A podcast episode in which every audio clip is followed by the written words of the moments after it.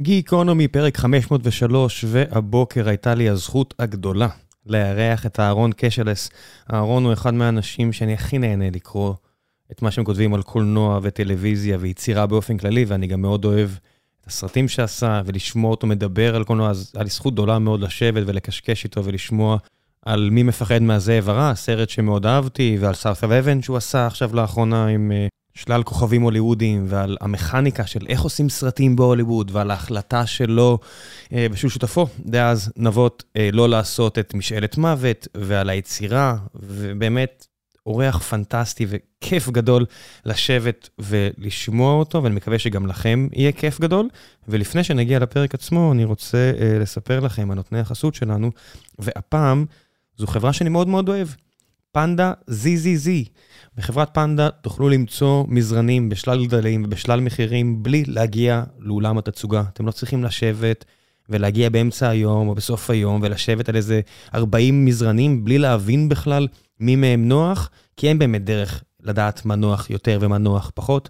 הדבר המופלא בפנדה הוא שאתם יכולים להזמין את המזרן ולהחזיר אותו, אם לא נוח לכם, והכל בסדר, עם שירות לקוחות מעולה, וכששמעתי שהיה שם איזושהי בעיה קטנה, הצפתי את זה מולם והם פתרו אותה מיד, אז כיף גדול לעבוד עם אנשים כאלו. אני רכשתי מזרן של פנדה גם בלי החסות, עוד לפני החסות, ומאוד נהניתי, ולכן אני גם ערב לכך אה, אישית. מחירים טובים, מוצרים טובים, אני אשאיר לכם גם קוד קופון שתוכלו להשתמש בו כדי לקבל הנחה נוספת, וגם כשהם ידעו שזה אה, משהו שמגיע מגיקונומי, ויהיה יותר טוב. אז זהו, פנדה, מזרנים מעולים במחירים מעולים, כנסו, תראו, תקנו, תהנו, תשנו טוב. ועכשיו, גיקונומי, פרק 503 עם אהרון קשלס, מקווה שתהנו.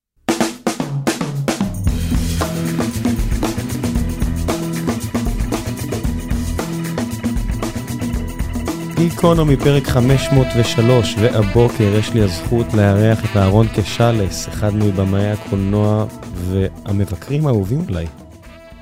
בוקר טוב. בוקר טוב. אתה יודע, רוב האנשים אה, בוחרים אה, אחד ולא את השני. אתה יודע, יש את האמרה הזאת של אה, מי שיודע שיעשה ומי שלא יודע מבקר. אותך אני גם אוהב לצפות בדברים שאתה עושה, אבל אני לא פחות אוהב לקרוא ביקורות שלך על עבודות של אנשים אחרים, זה מאוד נדיר. אה, תודה רבה. אני מניח שזה קשור לעובדה שלא התחלתי בתור יוצר, ואני תמיד מגדיר את עצמי כצופה קולנוע לפני כל דבר אחר. אמ, לא... שואלים אותי מה אתה עושה בחייך, אז אני צופה בסרטים. אבל זה לא רק סרטים, זה גם סדרות, זה כאילו כל דבר שאתה כותב על, על האומנות המצולמת, כיף לי לקרוא כמעט. גם אם אני לא מסכים איתך, ולרוב אני כן מסכים איתך.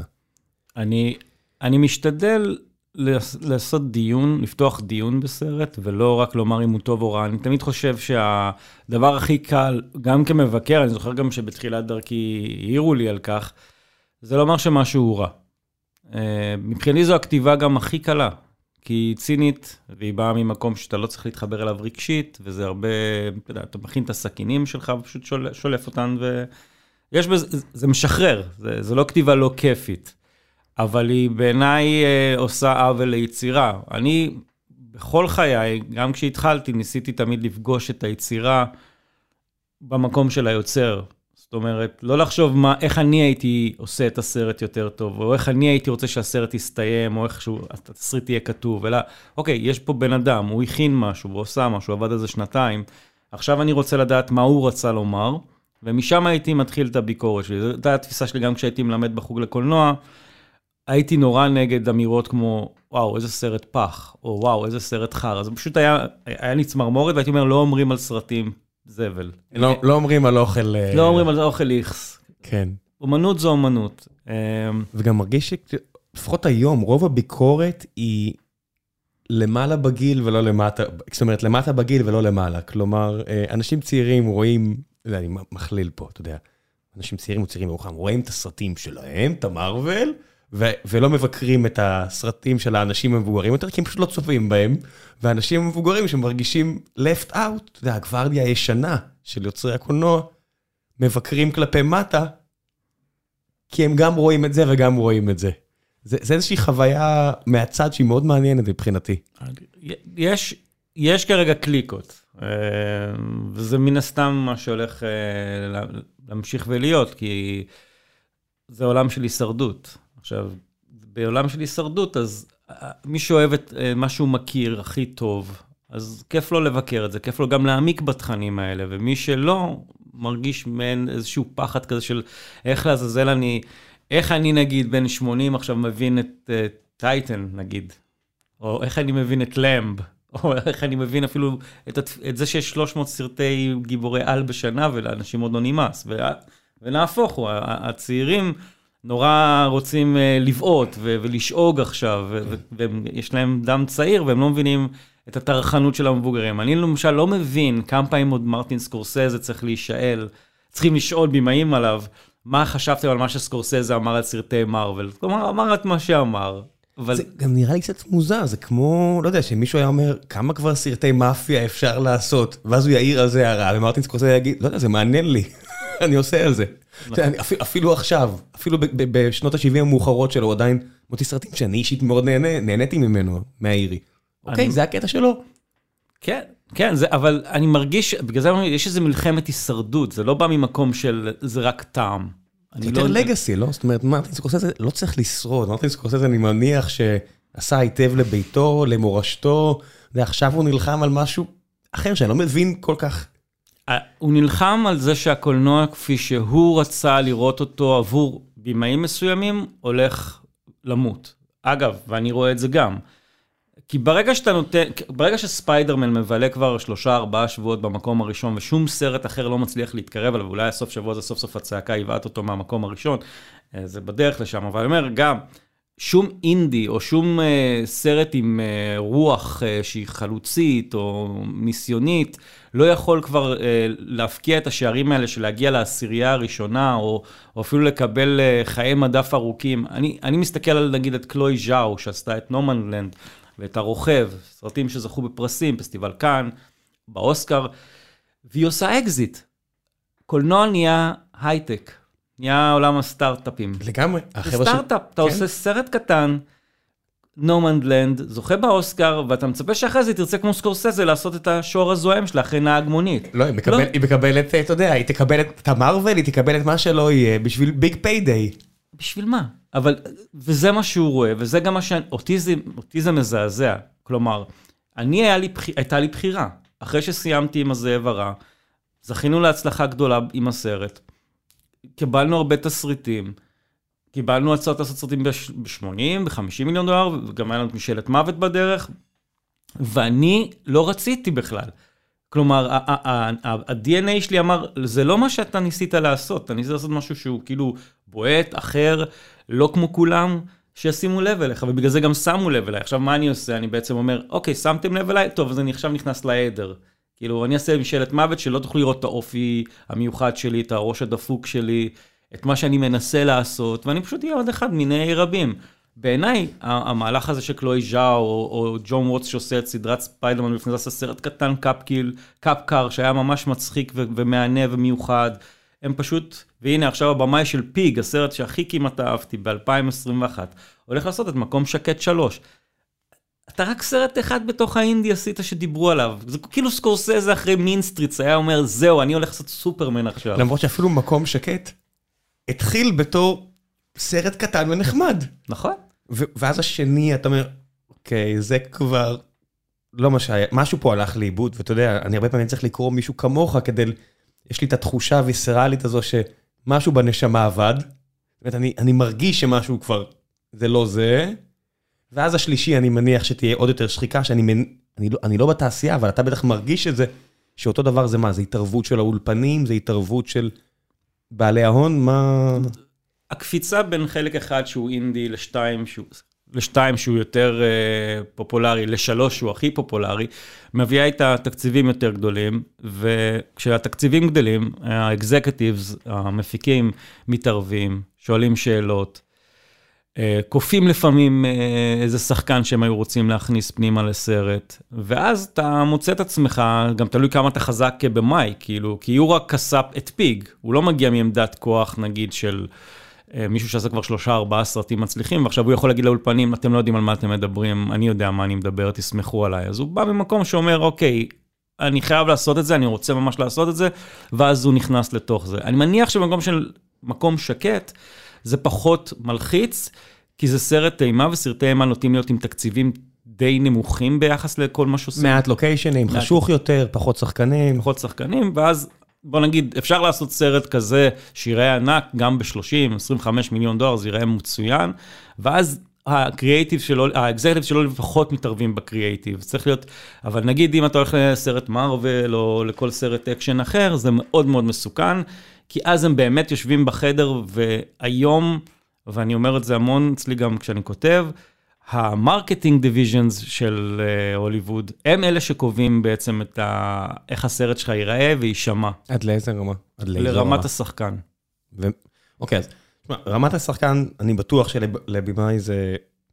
זה כמו שאתה עכשיו, הסרט האחרון שעשית, קראתי את כל מה שאמרת, זה ממש ההתאמה בינך לבין החבר'ה, ותכף נדבר עליהם. אבל נניח וכבר בחרו שחקן. זה לא שהביאו לך איזשהו שחקן שלגמרי לא, אתה יודע, אותי. או איזה דוגמן, אתה יודע, מישהו שהוא רק יפה. מביאים בסוף אנשים מוכשרים, מה אתה עושה איתם זה כבר עליך, לא? או שההתערבות ממשיכה גם מעבר. תראה, הם לא יאמרו לך איך לביים שחקן, אבל ברגע שהם מחליטים על שחקן, זה קובע טון של יצירה, וגם את יתר הכעס שיצטרף. אני אתן לך דוגמה. כשאנחנו היינו אמורים לעשות את משאלת מוות, אז היה ברור שברוס וויליס הולך לשחק את התפקיד הראשי. ברוס וויליס, כשפגשנו אותו, אה, היה לנו אירוע כזה שאתה צריך, כאילו כשאתה צריך להתקבל לעשות סרט, אז כאילו מביאים אותך לפגישה עם אה, שחקן, הוא צריך לאשר אותך, זה אודישן שלך בעצם כשיש כוכב כזה. איפה, תן לי קצת המכניקה, כי אתה יודע, בכל זאת, אנחנו מבחוץ. מה? זה, מה, זה בית קפה בהוליווד, זה, זה איזשהו משרד בלמעלה של CAA שם, גם בהוליווד, אני יודע. אז זו הייתה פגישה מאוד מצחיקה. אז איך, מתרחשת פגישה? קודם כל מטיסים, רוצים לקנות אותך שתבוא, כי רצו אותנו בסרט. אז מטיסים אותך, כמובן, מחלקה ראשונה, אה, למלון ארבע עונות בניו יורק. אה, ניו יורק. בניו יורק, okay. הוא, היה, הוא חי בניו יורק באותה תקופה, אני חושב שהוא עדיין חי בניו יורק, ו, ואז, אומר, ואז הפגישה היא במסעדה האהובה עליו, שמאפשרת uh, דיב, שיחה והיא לא מלאה באנשים. ואז אתה נכנס ויושב לך שם ברוס וויליס, שהוא רק המלך והאליל שלך מאז שראית את בלשים בלילה ומת לחיות, והוא בא עם עוזר כזה שלו, וזו פגישה נורא מצחיקה. וצריך לעשות כמו, זה כמו דייט, המפיק הוא כאילו גם איתנו היה. אה, גם המפיק יושב שם. המפיק יושב שם, שהוא גם חבר טוב שלי מאז, רוג'ר בירנבאום, והוא הוא היה אגדה, הוא ניהל את פוקס, והוא ניהל את MGM באותם ימים. והכל היה מאוד נעים, ו... אבל במהלך הפגישה אתה רואה שזה בעצם רוצים את ברוס וויליס בגלל השם שלו. הרי הסרט מדבר על גבר בערך שצריך להיות באזור גיל 40, כי יש לו כן, ילדה צעירה. כן, יש לו ילדה בת 12-13 אמור להיות, נכון? כן. כן. והוא נושק כבר לגילאי 67 ומעלה, כשאתה מדבר איתו, אוקיי? ו... וגם אתה רואה איש שעייף קצת. זה אמת. הוא עשה הרבה?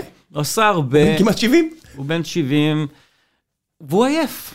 הוא עייף, והדמות הזו צריכה להיות דמות שנלחמת בפושעים ונוקמת, ואתה רואה מול העיניים שלך שהמצב עם השחקן הולך להיות מאוד, אתה צריך לבנות משהו מאוד מיוחד בתסריט, זה שיבלעו את זה, כי עוד, עוד נקודה בתסריט זה שברוס וויליס נגיד, אמור לדעת, לא לדעת איך לגעת באקדח, כי בנובלה המקורית וגם בסרט, גם שצ'ארלס ברונסון ליהק אותו זה לא היה כזה משכנע בעיניי, אבל כאילו הם אמורים להיות אנשים מן היישוב, או סוכני ביטוח, ארכיטקטים, שלא יודעים לגעת באקדח. עכשיו לך תגיד לצופה, הנה ברוס וויליס פעם ראשונה אוחז באקדח, שהוא 20 שנה, מפעיל כל נשק כן, אוטומטי אפשרי. שיש הרבה קציני צבא שנגעו בפחות כלי נשק מברוס וויליס, השחקן.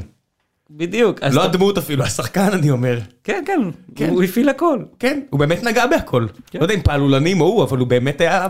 הוא, כי... עשרות סרטים. כן. בזמנים ההם לא התעסקו עוד עם גם רשף דיגיטלי, זה... ירו באמת כלים כמו באסון הזה שקרה לא מזמן. של מלק בולדווין, כן. כן. אז אתה מבין בפנים, פתאום משהו מתחיל להתרחש אצלך. עכשיו, גם התסריט לא היה מי יודע מה, ואמרנו להם את זה, שזה בכלל סיפור מדהים על איך... אבל, אבל, רגע, אתה רץ כי... יש פה כל מיני דברים. מה זה אמרנו להם התסריט? אתה הבמאי, אתה גם אדם שכותב. כן. אתה אוהב קולנוע, אתה מקבל תסריט. איפה מתחיל ואיפה נגמר ה-say שלך? אתה יכול לסמן על התסריט דברים ולהגיד, היי, מר תסריטאי, או צוות תסריטאים, אפשר לשנות ככה וככה, כי אני חושב שזה קצת uh, עצל, או זה קצת מוזר, או זה קצת ככה וככה? Uh, יגידו לך שאפשר. זה, זה, זה איך שהם, הם, בעצם איך הם... אה, המפיק יגיד לך, כן, בוא. החברת הפקה, המפיקים, יגידו לך, איך הם, איך הם מפתים אותך, הרי אתה אומר, קראתי את התסריט, אני אוהב את הרעיון, יש לי את הטייק שלי על אה, משאלת מוות שמאוד רוצה, מאוד רוצה להביא, אז הם גם אמרו לי שהם רוצים נורא לחזור למקורות של הספר עצמו, והספר עצמו הוא, הוא ממש מצוין, הוא פחות על אלימות. ויותר על הפסיכולוגיה של דמות, אדם שמידרדר למקום הזה של נקמה. וזה מאוד ריתק אותי, שהם גם ביקשו ממני לקרוא את הספר בתור הכנה, אבל התסריט לא היה קשור לספר. אבל הם אמרו לי, אנחנו רוצים להגיע לספר יותר. אז באתי ונתתי את ה pitch אה, בלוס אנג'לס.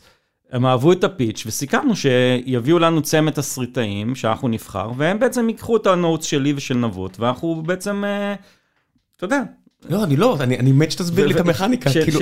שפשוט נתקן את זה ביחד ונבוא למקום משותף.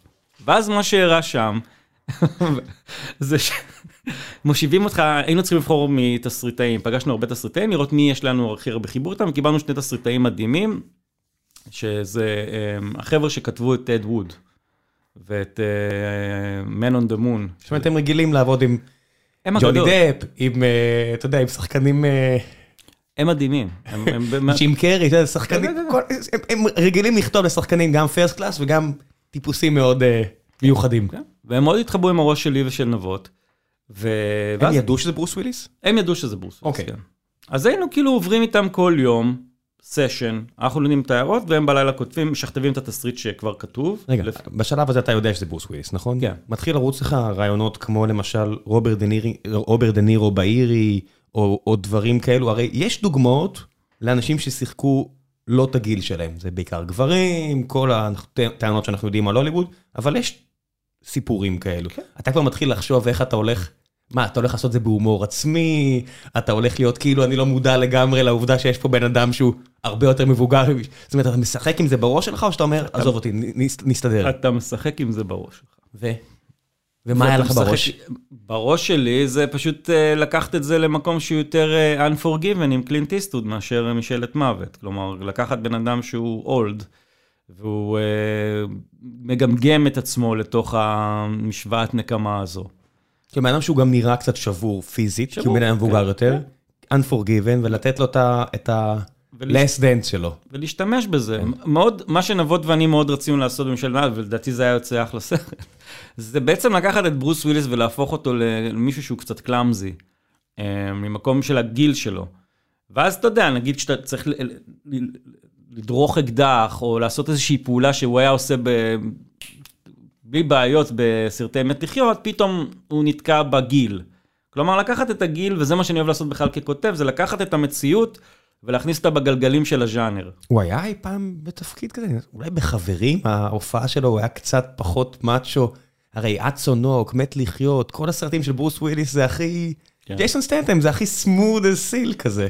כן, יש להם, זה, זה מעין תנועה גלית כזו, יש להם את הרגע שהם מוכנים אה, לצחוק על עצמם, והם בדרך כלל אז צעירים יותר דווקא, ואז יש את הרגע שהם כאילו מתבגרים, והם לא מוכנים להודות כאילו כשחקנים שהם מזדקנים. ואז אתה יכול לראות שיש שחקנים שעושים את המעבר הזה נכון, ולועגים לתדמית שלהם ו- וצוחקים על הגיל שלהם, ואיסטווד עשה יצירת מופת מזה, בלתי נסלח, הוא כאילו לא מצליח לעלות על סוס פתאום. איסטווד לא מצליח לעלות על סוס בלתי נסלח. אז מי שעושה את המעבר הזה, בדרך כלל מעריך את, חייה, את חייו כשחקן שמקבל תפקידים טובים בעוד כמה שנים טובות. ואלה שנצמדים, אתה יודע, לתפנות האלה של אני, לא, אני עדיין בוס וויליס ממת לחיות, אז הוא לא, אתה, אתה רואה שהוא נתקע, שהוא, שהוא פשוט עכשיו עושה רק את הסרטים האלה של האקשן אה, שהולכים... הזניחים. כן, הזניחים. הזניחים. כי, כי זה לא מעניין אף אחד. כסף כן, וזהו. כן. שם הוא נמצא. שאף אחד לא ידבר עליהם עוד עשר שנים, אף אחד לא ידבר עליהם עוד עשרים שנה. לא מדברים עליהם גם בזמן הווה. כאילו, השנה יצאו לו שלושה סרטים, שאם אני אשאל אותך איזה סרטים יצאו לברוס ווילס השנה, אתה תגיד לי, אהרון, לא יודע, לא ראיתי אותם. אני לא יודע. אני לא ידעתי באמת, כאילו... אז אני יודע שיצא לו Cosmic Sin, ואני יודע שיצא לו עוד משהו עם דשא בשם הסרט, grass משהו, ועוד ש... אבל אתה לא רואה אותם, כי כאילו, אתה יודע לא. לאן זה הולך. כן. אז זה... זה קצת עצוב. זה מאוד עצוב. להיכנס ל-IMDb של שחקן שאהב אותה, ואז אתה אומר... זה, זה קורה, וזה קורה לי לא מעט, אתה יודע, אתה רואה מישהו כזה שעשה סרט טוב ב-98, ואז אתה אומר, אוקיי, הוא בטח לא עשה עוד סרטים מאז. ואתה רואה, פלאח, איזה... א', אני, אני מאוד אמפתי לעובדה שצריך להתפרנס, בסדר, אני, אני לא, לא שופט את זה, בסדר? אבל הבחירות היצירתיות, רק כאילו שובל של, אוי, זה נראה גרוע, אוי, זה נראה נורא, אוי, זה ציון 4.2. מותר לשאול אבל כמה כסף אדם צריך שזה די, זה מה שאני שואל אני לא שואל. כי אני לא נכנס אף פעם. אני לא נכנס לכיס שלו בלי להיכנס, סתם ברמה הכי בסיסית של אמנות מול כסף. עשית שלושה ארבעה סרטים השנה, הרי יכולת לעשות אחד. אחד טוב. אני, אתה מבין? ככה אני, זה הראש שלי תמיד היה.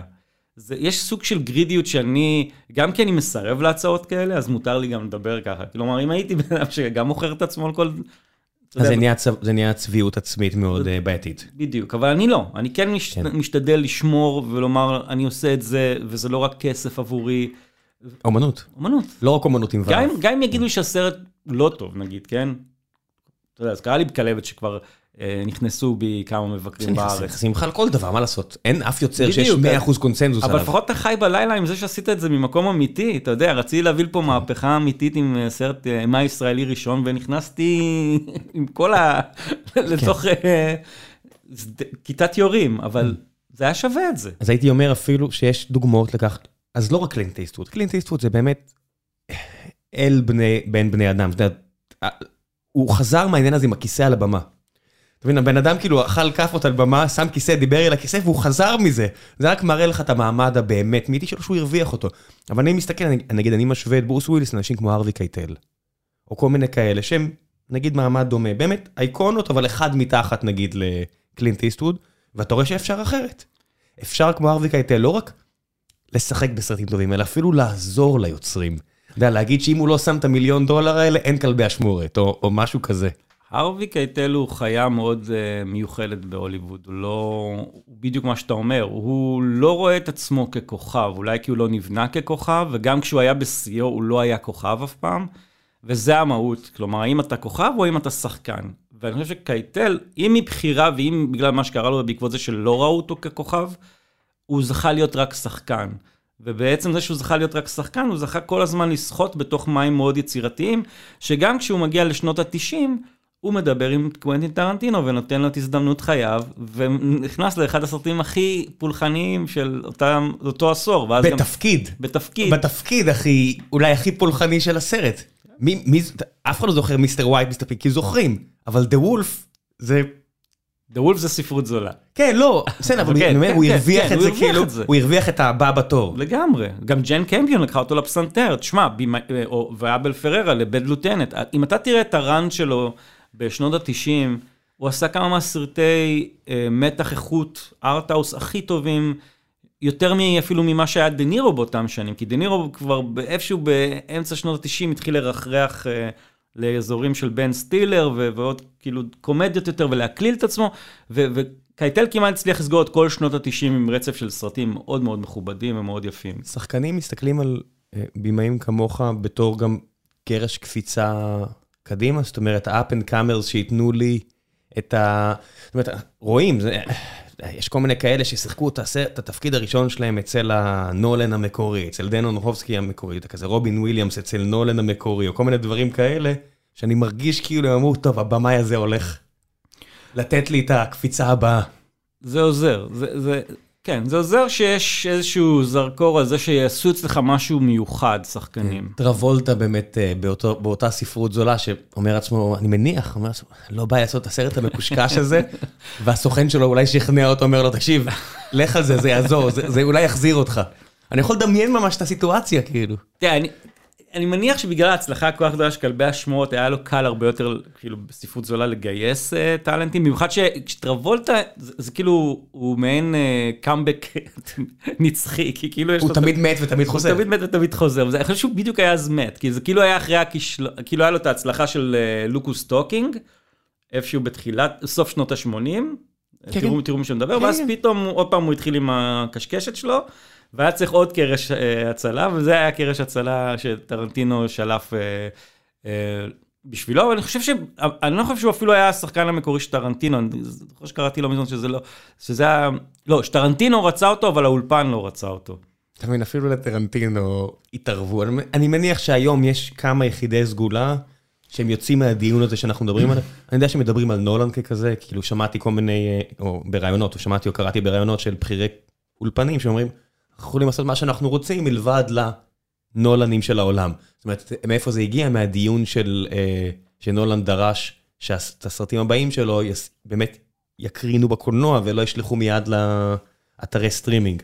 ו, ואותה אה, בעלת אולפנים, שאני לא זוכר מי זו הייתה, שהיא אמרה, כן, אל תצפו שאחרים יקבלו את העסקה, זו עסקה שאני, שרק נולן יכול לסובב לי את היד, והיא הייתה מאוד כנה לגבי הסיפור הזה. זה נכון. תראה, המסגרת התקציבית של הסרט שלך קובעת בעצם כמה כוח יהיה לך ב casting. כי מסגרת תקציבית נקבעת מ casting. נגיד שהיה לנו שלב שהיינו צריכים, אם הסרט הנוכחי, אפילו South of Heaven, כשאתה מגיע ל financier, או לחברת הפקה שמממנת את הסרט, אז הם דבר ראשון נותנים לך רשימות של שחקנים ששווים כך וכך, זה נורא מצחיק, אתה נכנס לישיבה, כל סרט אגב שאתה עושה היום בהוליווד, שווים? שווים מבחינה ב- כספית. ברבניו או בעלות? בעל, כאילו מה, איזה מין תקציב הם שווים? כאילו, כלומר, כמה הם נותנים לך לסרט? האם זה סרט של שניים, שני מיליון דולר, שלושה מיליון דולר, שישה מיליון דולר, עשרה מיליון דולר וכך הלאה, אוקיי? ויש לך רשימות.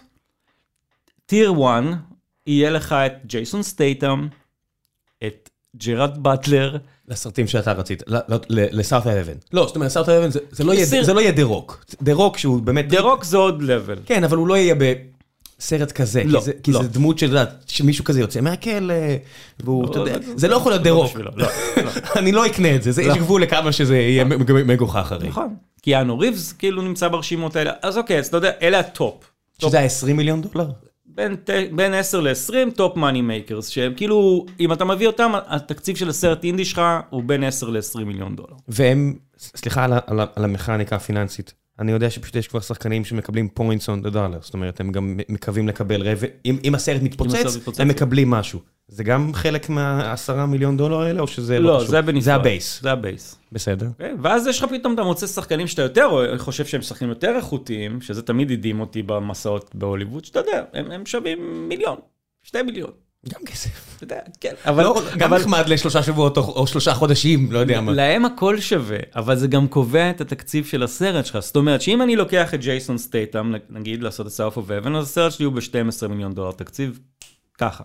וזה גם יגזור marketing ועריכה והכל. בדיוק. אם אני לוקח את ג'וש ברולין, או איתן הוק, או במקרה שלי את ג'ייסון סודייקיס, אז התקציב, ועשיתי סרט תקציב מאוד קטן, אני גאה לומר, שלושה מיליון דולר. איזה מוזר זה, כי ג'ייסון סודייקיס, אבל זה בגלל שזה היה טיפה אחורה. ג'ייסון סודייקיס זה אדם שמרוויח מיליון דולר לפרק נכון, בסדרה שלו. נכון. זה לא בן אדם אביון קטן זניח, זה אחד הכוכבים היום הכי גדולים בעולם כמעט. נכון. אני רואה, הייתי בהוליווד ביולי, אני רואה את הפרצוף שלו על כל השלטים שאני הולך. נכון. זה מה שנקרא טיימינג. זאת אומרת, אני מניח שאם הייתי מלהק את ג'ייסון, אחרי ההתפוצצות של ג'ייסון, של טד לאסו, דבר שלא הייתי משיג אותו כבר, כי הוא עמוס. ודבר שני, הוא היה עולה פי שניים שלושה. אבל זה היה אחרי העונה הראשונה, כשאתה דיברת איתו, mm. טד לאסו כבר התחילה להיות מופקת, לא? כן, אבל אני תפסתי אותו לפני שטד לאסו... לפני שהיא עלתה או לפני שהיא צולמה? לפני שהיא צולמה, אני כבר סגרתי אותו בסרט. והוא ידע שהוא הולך לעשות טד לאסו כבר? כן, אבל הוא לא חשב שזה הולך להיות כזה הצלחה. לא, זה, הצלחה. זה אני מבין. זה היה מדהים. אני מנסה לחשוב אם הוא מאזן את ה... כי טד לאסו זה דמות יותר מתוקה ממתוק. זה, זה הדבר הכי מתוק שיש בעולם. זה כאילו חומר כימי חדש, גילו, הכי מתוק בעולם. אני הנחתי, כש South of Heaven, אמרתי, נראה לי כאילו ג'ייסון שניסה לאזן אולי את הרפטואר השנתי שלו. אז הוא רצה לאזן אותו עוד לפני טד לאסו, זאת אומרת, אחת הסיבות שהוא נורא נקשר לתסריט של South of Heaven היה בגלל שהוא אה, רצה למצוא משהו שיוציא אותו מה box הזה של החמידות והמתיקות. כי גם בקומדיות שלו הוא רוב הזמן שם, אבל אתה יודע, South of Heaven זה סיפור על אדם מתוק, כלומר, זה, זה על אדם שיוצא מהכלא ורוצה לתת לאשתו, לזוגתו את השנים שהוא שדד ממנה, והכל נהיה רע. אבל במקור הוא sweet guy, הוא, הוא טד לסו שנכנס לסרט אימה כזה לא, לא נעים. כן.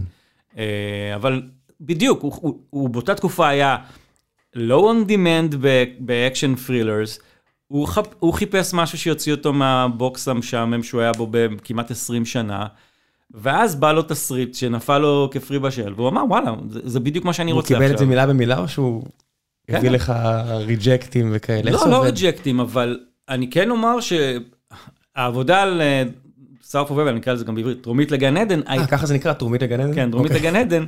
אה, אני חוויתי עבודה עם שחקנים שאני לא, לא, לא חוויתי בארץ עדיין. כאילו, היה לי את זה עם צחי גרד וזה, אבל... במגניטוד או באיכות?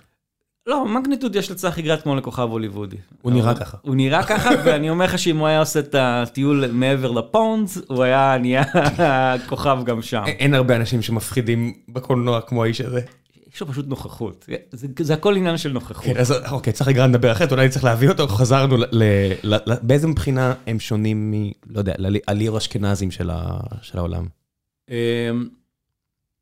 אמ, ליאור, הוא כוכב, אז כאילו, אתה יודע, יש לו הרבה גם כן מהסממנים ההוליווד, אבל הטוטליות של, יכול להיות שליאור עושה את זה אולי בגלל שאצלנו הוא כיכב כאילו מעין אה, דמויות של אה, סרטים הוליוודים, אז היה לו קל כן, יותר. שוטר, כן. אבל כשהם באים, נגיד עם ג'ייסון היה דבר מאוד מאוד uh, מיוחד. הוא הגיע לסט, התחלנו צילומים יום ראשון, ואבנג'לין, חמודה, מגיעה אליי, אחרי שאני מצלם את הטייק שניים הראשונים של הסצנת פתיחה של הסרט, ואומרת לי, אתה לא חושב שג'ייסון קצת מדוכא מדי כשהוא רואה אותי לראשונה מחוץ לכלא? הוא אמור להיות כאילו כולו זוהר, הוא רואה את, את זוגתו אחרי שנים. ואני אומר לה, תראי, ג'ייסון, יש לו אינטרפטציה לסרט, אני רוצה לראות לאן זה הולך, כי, כי זה מעניין אותי כרגע, מה שהוא עושה. ובאמת בחרת לצלם בתור התחלה את הסצנות הראשונות, אני מבין. אני אוהב לצלם כרונולוגי, אני חושב שזה מחויב ל- ל- לקולנוע. אנחנו מדברים על כמה, אה, תקופה של שישה שבועות, חמישה שבועות, כמה זמן היה לסרט? היה לי חמישה שבועות. חמישה שבועות. וכרונולוגית את הסרט ניסיתי כמה שיותר כמו התסריט. בשביל התהליך הרגשי? בשביל התהליך, שירגישו מה הם עוברים. אוקיי, אבל אז זה אומר, המשפט הזה שאמרת, זה אומר, אוקיי, אני רוצה לראות לאיפה זה הולך, אם אתה מצלם כרונולוגית, זה אומר שאתה לא יכול לחזור אחורה. אי אפשר לחזור אחורה. אז אין פה, אני רוצה לראות לאיפה זה הולך, הימרת על הפוני. אני מהמר. פשוט ניסית לנפנף אותה כאילו של... לא, ממש לא. כי, כי זהו, כי לא יהיה... לא, ממש זה... לא. כי תראה, היא יש לי... תראה, הם הרי שחקנים. לה יש אינטרפטציה של עצמה. ושמאוד חיבתי שאפשר... אה, יש לי סיפור מדהים גם על זה, אבל... ולא יש אינטרפטציה משלו על איך שהוא רואה את הדמות שלו כשהיא יוצאת מהכלא. עכשיו, היא לא... אני לא אתן לעצמי אפילו להילחם עד זוב דם ביום הראשון של, של שחקן מגיע לסט, באינטרפטציה שלו. למה? כי, כי ככותב, אתה כותב 20 דמויות בסרט. שחקן, והם נורא אגוצנטרים ככה, חי רק עם הסרט על הדמות שלו. הוא מבין רק את שלו, הכי טוב. הוא פחות, אתה מבין מה אני אומר? לא, אני מבין. הוא יושן איתה. מפתיע אותי שזה הפתיע, זאת אומרת, לא- הוא לא אמר לך מראש שהוא הולך לעשות ככה? הוא לא, לא דיבר איתך, כתב, תקשיב, אני מבין ככה, אתה מבין אחרת? לא, כי זה אותו תסריט בסופו של דבר, אבל אני יכול להסביר גם מה קרה שם בדיעבד, לא ידעתי את זה אז, אבל. אז הוא יוצא, אני אסיים רק את הסיפור הזה ואני אסביר למה הבנתי שזה היה חייב להיות ככה. הוא פשוט יוצא מדוכא. למה הוא מדוכא? וזה עבד לי טוב. הוא ישב 12 שנה בכלא, ולא היית, לא היה עם הבת זוג שלו. כשהוא יוצא, לבת זוג שלו נותרת שנה לחיות. היא רואה את זה כאיחוד מלבב, משמח. הוא רואה את זה נשאר רק שנה. הוא רואה את זה נשאר רק שנה. והוא גם קולט שהוא גנב ממנה 12 שנים, שהוא לא יוכל להחזיר לה לעולם. אז באינטרפטציה שלו כשחקן, הכאב חי צד בצד עם השמחה. אז הוא, מה שהוא עשה בצנת פתיחה הזו, שזה היה מרתק לראות, שהוא התחיל את זה כשבור, ועד שאתה מסיים את הצצנה הוא עולה לאיזשהו חיוך מקסים טד לסוי. וזה יוצא, אני אוהב גם דינמיקות, אני לא אוהב שאתה נשאר על אותו טון מתחילת הצצנה. אני שמח לראות אותה, ואז את השלוש דקות של אני שמח, זה משעמם. אתה רוצה דמות עגולה. בדיוק, אני רוצה לראות את התהליך, אני רוצה לראות בן אדם, איך שהוא מרגיש באמת כשהוא יוצא מכלא. ההלם הזה, ההבנה הזו, לראות אותה פתאום אחרי כל הזמן הזה, ולראות שהיא שמחה, והוא מרגיש אשמה, ואז זה משתחרר. אבל אתה, אתה גם בטח מצלם איזה עשרה, חמישה עשר, עשרים, שלושים טייקים, ותבחר אתה בתור האל של הסרט, הבמאי, אחד. הוא לא יודע מה יצא. לא יודע.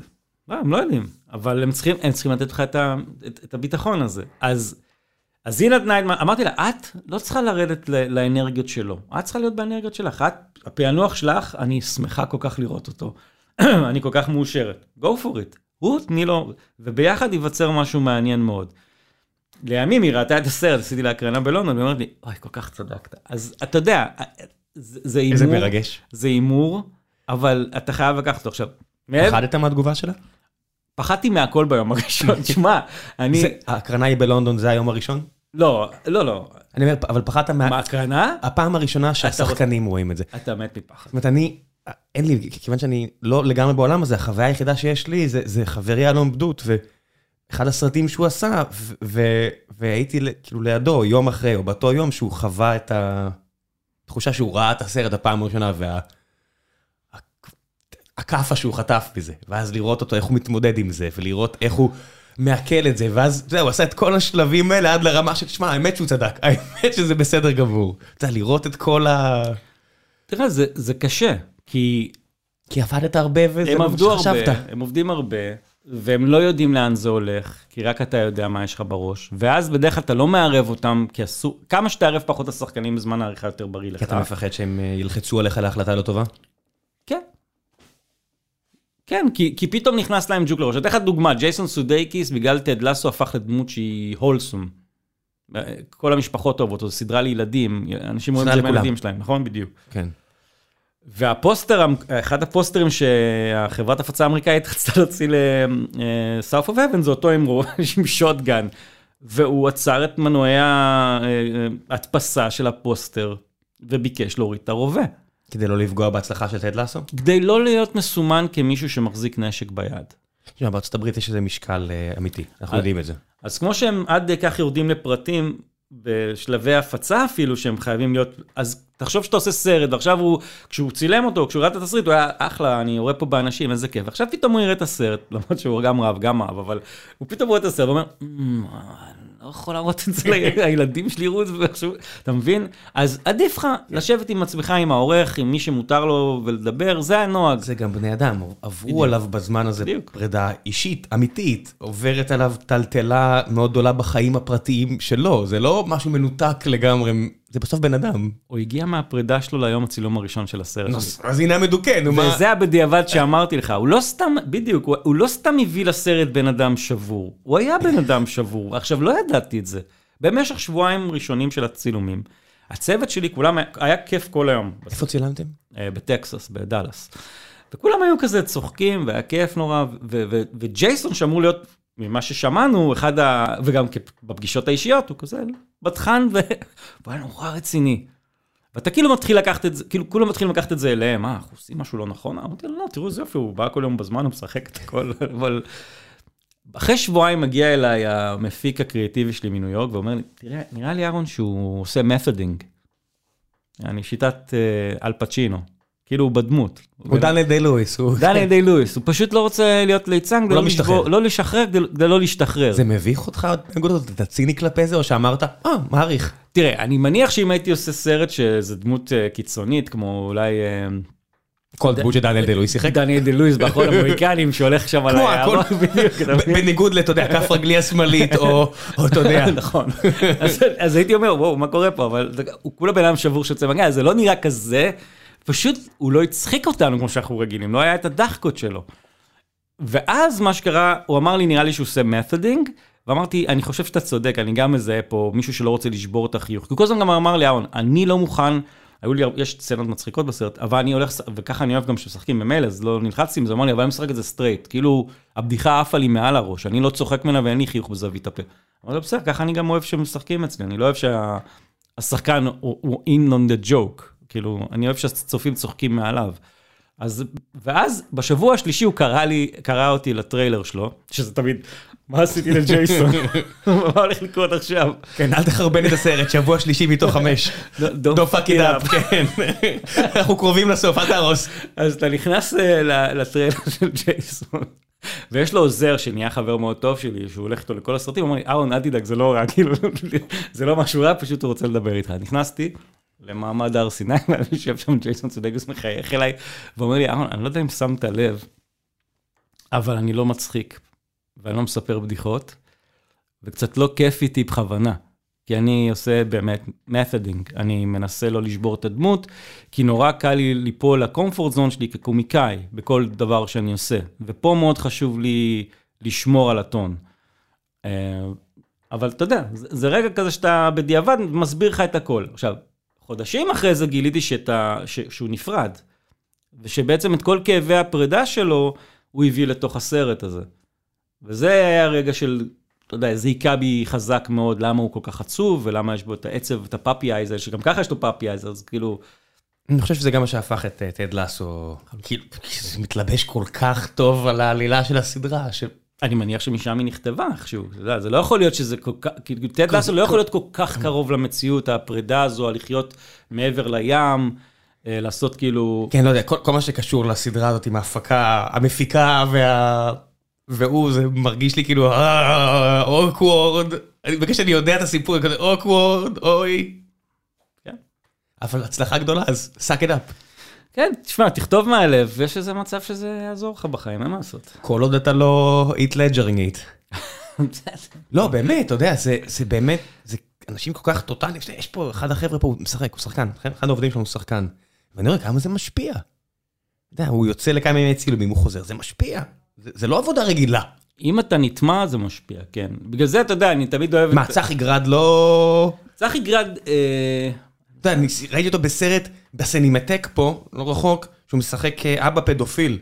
אני יושב, מתכווץ, ו- וכל החבר'ה מסביבי שהגיל המצרפי שלהם הוא מיליון, בלי להעליב אף אחד, צועקים על המסך, ואני כזה, אה, איזה סיטואציה נוראית פה, הם צועקים על המסך, צחי גרד פדופיל על המסך, הכל כאילו... והוא כן. מרגיש כאילו זה הופעה כל כך טוטאלית, מפחידה, אני אני אלך לצד השני של הרחוב כשאני אראה אותו בגלל הסרט הזה. צחי טוטאלי, אבל ממה שאני עבדתי איתו בזאב הרע, ואחת הבדיחות המצחיקות ביותר בזאב הרע, נולדה בעקבות הטוטאליות של צחי גרד. צחי גרד, אני לא יודע אם הוא נכנס כמו דניאל דיי לואיס למצב שהוא יישן באיזה מקלט עזוב, או ינסה סמים לשבוע. יוציא למישהו ציפורן, או יוציא למישהו ציפור, זה, זה אולי, אבל אולי הוא כבר עשה עוד לפני הסרט, אבל... אה, להתכונן. כן, אבל הוא רוצה להבין הכל. כל מילה שאתה כותב בטקסט, הוא חייב להבין את ההיגיון מאחוריה. לדוגמה, בזאב הרע, שכידוע הוא נותן את הנאום הארוך שלו ואומר, אני אעשה לך את מה שעשית לילדות האלה, אה, ציפורן אחר ציפורן, אצבע אחר אצבע, אחד לאחד, עין תחת עין, נכון? אז הוא בא אליי במהלך החזרות ואומר לי, אהרון, תשמע, אתה אומר פה שאני אעשה לו את מה שהוא עשה לנערות האלה, לילדות האלה, דבר אחרי דבר, ציפורן אחרי ציפורן, אצבע אחרי אצבע, אבל איפה. עושה עכשיו... עשה לי עם היד. קשלס עכשיו עושה את התנועה עם היד. התנועה שאי אפשר להתבלבל בה. את התנועה עם היד, אבל מה. הוא לא... כן, הוא לא... כן? כן. הוא אומר לי, אבל אז זה לא אחד... אהרון, אתה מזייף פה, זה לא אחד על אחד. Don't go there. קח אחורה. אל תשים אותי שם. אז אמרתי לו, בתור הדמות שלו, למה, אתה בקטע? וזה מה שהפך לדיאלוג. כלומר, כששחקן מציף בפניי שאלה שצופה עלול להציף בפניי, אני לא בורח מזה, אני מכניס את זה לתסריט. אז זה הפך לדיאלוג המטופש בין צחי גרד לליאור אשכנזי, שליאור אה, אשכנזי שואל אותו בפחד, רגע, אתה גם הולך, אה, ושוב אני עושה את התנועה עם כן. היד. ואז הוא אומר לו, למה, אתה בקטע? כאילו, סגרנו את הפינה, את זה לא נעשה. כי הוא התחיל להציע הצעות, היינו באמצע בית קפה עם צחי, נבות ואני, והוא מתחיל, אולי אפשר להביא דילדו, אולי אפשר להביא זה. צחי, אנחנו מספיק הולכים רחוק בסרט הזה, בוא תשאיר כמה צופים זה בעולם. סרט שהפחיד אותך לעשות? אה, כי הוא הולך מאוד רחוק. הוא הולך רחוק ברמה בינלאומית, זה לא... זה זה רחוק כמו שסרטים קוריאנים הולכים רחוק. אני- חסר פחד. אה, כן, אבל יש אנשים אחרים שמעורבים, הם לא מכניסים בך את הפחד. זאת אומרת, הפחד לא חייב להיות... זאת אומרת, הפחד גם יכול להיות שיעצרו אותך באמצע, שיסרסו אותך, שלא ייתנו לך להוציא את זה, אז אולי עדיף מראש, אתה יודע, כזה ג'ק ארווק בדרכים של בוא אני אוציא את האנטישמיות, לא משנה מה אני חושב, רק שהדבר הזה יצא. אמ, אני חושב ש... תראה, זאב הרן נולד בעצם מתוך תגובת נגד ל... ל... למה שקרה עם כלבת. כלומר, כלבת הצליח בעולם, בארץ קצת נכנסו בו הרבה, ואני זוכר שכשהחלטנו לכתוב אותו, אז כשהחלטנו לכתוב אותו זה היה כזה, רוצים שנהיה יותר עדינים ופחות אלימים? אקסטרה עכשיו. כלומר, זה נולד ממקום כזה של, אני לא רוצה לפחד, אני לא רוצה שיגידו לי מה לעשות. אני כן מאמין שבגלל שאני גם ישראלי, אז מותר לי לעשות דברים אה, עוד יותר פסיכיים, נגיד, מבאמריקה, כי באמריקה כן יש פוריטניות מסוימת, ובישראל, מה? היום, היום כבר אין את זה, אבל, אינדי אמריקאי הוא לא הכי נורא שיש מלבד קוריאני? אני אבל יודע. לא עשינו את הזאב רק כאינדי. וזה התרגיל שעשינו. עשינו את זה, מ- זה מה שעצבן הרבה אנשים גם, כי עשינו את זה, היה לזה חזות הרבה יותר מיינסטרימית מכלבת. כלבת צולם במצלמת כתף, גרוש וחצי, עם סטודנטים שלי לשעבר עשינו אותו, כן. מי מפחד נראה כמו מי מפחד סרט הבאנו הוליוודי. צוות. כן, זה נראה סרט הוליוודי. כן, הבאנו את גיורא ביך, הבאנו את ארד שוואט, הרבה צילומי חוץ. צילומי חוץ, ופתאום אתה מקבל משהו שהוא, אה, אתה יודע, הרבה יותר מעוקצב והרבה יותר מלוטש, ולכאורה אם אתה רואה אותו זה מתחיל כמו איזה פרק ב-NCIS, או כאילו שמצולם טיפה יותר טוב, אבל לאט לאט מידרדר למקומות הקוריאנים. וזה היה הטריק, האם אנחנו יכולים... בתוך משהו שיש לו חזות כזו מאוד מהוגנת, מלוטשת, להביא משהו שהוא מאוד דארק, מאוד מפחיד. אז לא, לא שאלתי את עצמי אם מישהו יעצור אותי, כי, כי חשבתי שהסרט כל כך מיוחד וכל כך מצחיק וכל כך דפוק בראש, ש, שיהיה לו אוהדים. אני הייתי בטוח בהצלחה שלו. אני יודע שכשעוד עבדתי עם נבות, נבות, נבות לא, לא, הוא אמר לי אפילו כשהיינו כבר בפסטיבלים, אני עוד לא קולט מה עשינו, מה עשינו בסרט הזה. איך התגובות? בפסטיבלים האלה. זאת אומרת, אתה, אתה יושב ואתה מסתכל, זאת אומרת, קראתי את ה... זה קצת אייקוני, שטרנטינו אמר שישב פה וראה את Inglourious Basterds, שהוא הסתכל על התגובות של הישראלים, ושהם הריעו על הנקמה, הוא הרגיש לא טוב עם עצמו. בכלל אומר הרבה עליו, אני לא מבין איפה ההערה הזו מגיעה, כי היא נראית לי תלושה בעליל, לא שאני מאשים אותו ב-virtue signaling, אבל שיהיה. אמ, אתה הסתכלת, אתה אתה ישבת הרי, הייתי לפחות בהקרנה אחת איתך בסרט הזה, אה, בחולון או משהו כזה. לא, לא, לא, לא יודע אם הסתכלתי, לא זוכר אם הסתכלתי עליך, אבל אתה מסתכל על הקהל או מסתכל על הסרט? כי כמה פעמים אפשר לראות את הסרט? אני את הסרט לא, בשלב הזה כבר הייתי... יותר מדי פעמים. יותר מדי פעמים. משחק אמ, בטלפון, מה, איך אתה מעביר את ה... תראה, יש לך אופציה, בהקרנה הזו הייתי באולם, יש לך אופציה לצאת מהאולם ולחזור אחרי זה. כלומר, שזה גם טוב, כלומר, אתה הולך, אתה שותה קפה וחוזר ל-Q&A שלך ועושה חיים, אבל תלוי, פשוט, כשאתה, יש, אתה רוצה לשמוע את הקהל בכל עיר, ארץ, לפחות פעם, פעמיים, ואז אתה, אתה יודע, אתה לא צריך את זה, כאילו, יותר מזה. אבל uh, אני יכול לומר, נגיד, הקרנה הראשונה של הזאב הייתה בטרייבקה. Um, וזו הייתה הקרנה מטורפת. כלומר... זה ניו יורק, זה קהל ניו יורקרי. ניו יורקרי. זה קהל של מנהטן. של מנהטן, היו שם גם מבוגרות נורא, אמ, ומבוגרים נורא. אנשים יצאו? לא, לא, לא, לא, לא, לא, לא יצאו. אני אגיד לך, יש משהו בקוד שאני מאמין בו, שכשאתה שם קומדיה, אתה מוריד את המגננות. ככה אתה רואה את זה? אתה רואה את זה כקומדיה? יש שם קטעים קומיים. בסדר, גם החיים עצמם, גם בשואה אני בטוח, היו חיים קומיים, אבל זה לא קומדיה. תראה, במהלך של שלוש שנים תמצא קומדיה בכל דבר, בשעתיים סרט, שעה וחמישים, אנשים... אני מבין את החלוק, כי יש... אתה יודע, אני שומע את האנשים צוחקים ב... מי מפחד? שדובלה אומר ריח של ברביקיו, או... וכל הדיון שלו בצמחונות, שהוא צריך להיות צמחוני בגלל... אני לא יכול לראות מישהו שיכול לא לחייך. עזוב כאילו כן, לצחוק בקול. גם כלבי אשמורת. אם דיברנו עליו, יש רגעים קומיים, כמו הפתיח, אבל זה לא... זה לא קומדיה. לא קומדיה, כן. אני לא אומר שזה קומדיה, זה אבל יש בה הרבה הומור, שמבחינתי, ומבחינת כל כמעט במאי שעובד בז'אנרים האלה, יודע שההומור זה הדבר הכי טוב כדי להוריד את המגננות לצופה רגע לפני שאתה נותן לו מבער בחזה, או פטיש ביד, או מסור בצוואר. היה לך ספק לגבי הסוף? זאת אומרת שאתה עושה קומדיה וזה, והיה לך חשוב, הרי הסוף גם קובע את הטעם שנשאר. זה העוגייה שאתה בא לראות אה, בית בארצות הברית, שתצא עם טעם של עוד. אה, היה לך חשוב שהסוף יהיה עם סוף פתוח מאוד, או בסוף הסוף הוא לא כזה פתוח? היה לך חשוב לעשות את זה ככה? ההחלטה שלנו הייתה לא ללכת על סוף פתוח. כלומר, אם תשים לב, אם רואים את הסרט שוב, רואים שיש בו אפשרות אחת אה, לסיים את זה עם סוף סגור, או סוף פתוח. ממש יש לך את שתי האפשרויות כעורך, צילמנו את זה לשתי אפשרויות. מה שעצבן אותנו עד אז בהרבה סרטים, כי זה נהיה כבר קלישאה, זה שסרטים שמתעסקים באשם או לא אשם, לא אוהבים לתת את התשובה כדי לשמור על איזושהי מוסריות מעורפלת. כלומר, האם הוא עשה או לא עשה, ואם אתה לא יודע, אז איזה רעים הם שהם הרגו אותו. הם הנבלים. כן, אתה אומר בעצם, האם האמצעים מצדיקים את המטרה, האם בכלל המטרה, אתה הרי...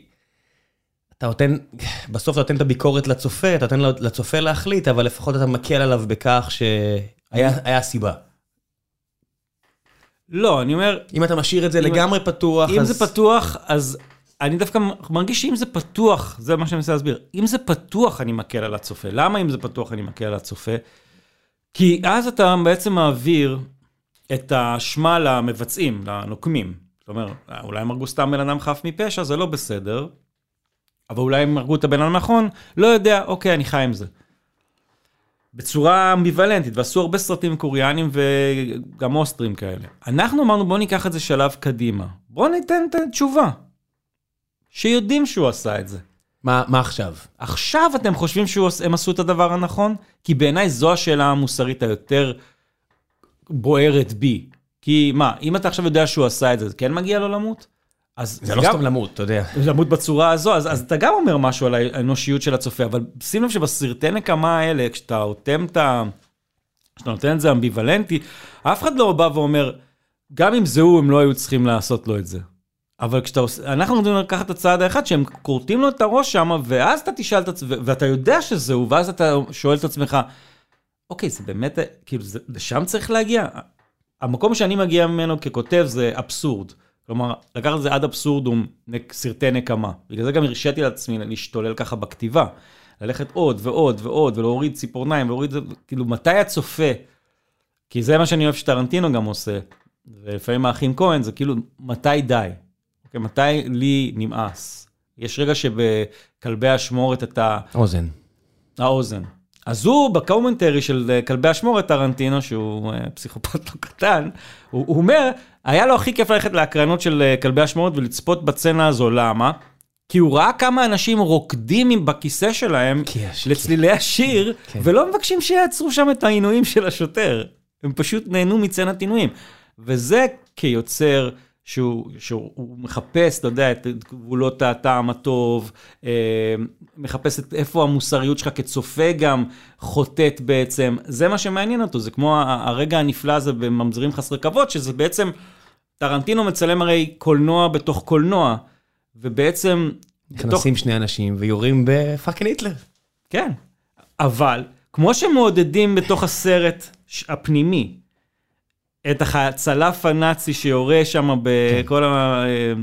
החיילים שמקיפים אותו, והם מריעים לטבח הזה, אתה, וזה משהו, זה משהו, בגלל זה הוא היה כן. מבסוט, כיהודי ישראלי שנוכח בהקרנה של uh, טרנטינו, מוחא כפיים, ואז יש לך אירוע מטורף שזה מחיאות כפיים לרצח של, אתה מבין, יהודייה את הנאצים, שצופים בסרט שבו נאצים רוצחים חיילים. כן, בוא, בוא נגיד ששם בעיניי זה... זה כמעט שיא אומנותי שלו, וכשאני מסתכל על, אה, על once upon a time, אני אומר, בשלב מסוים, אתה לא יכול רק לעשות עליי את המניפולציות האלה. once upon a time, אני מרגיש, כשאני רואה אותו, אני אומר, די, אני עובד קשה פה מדי.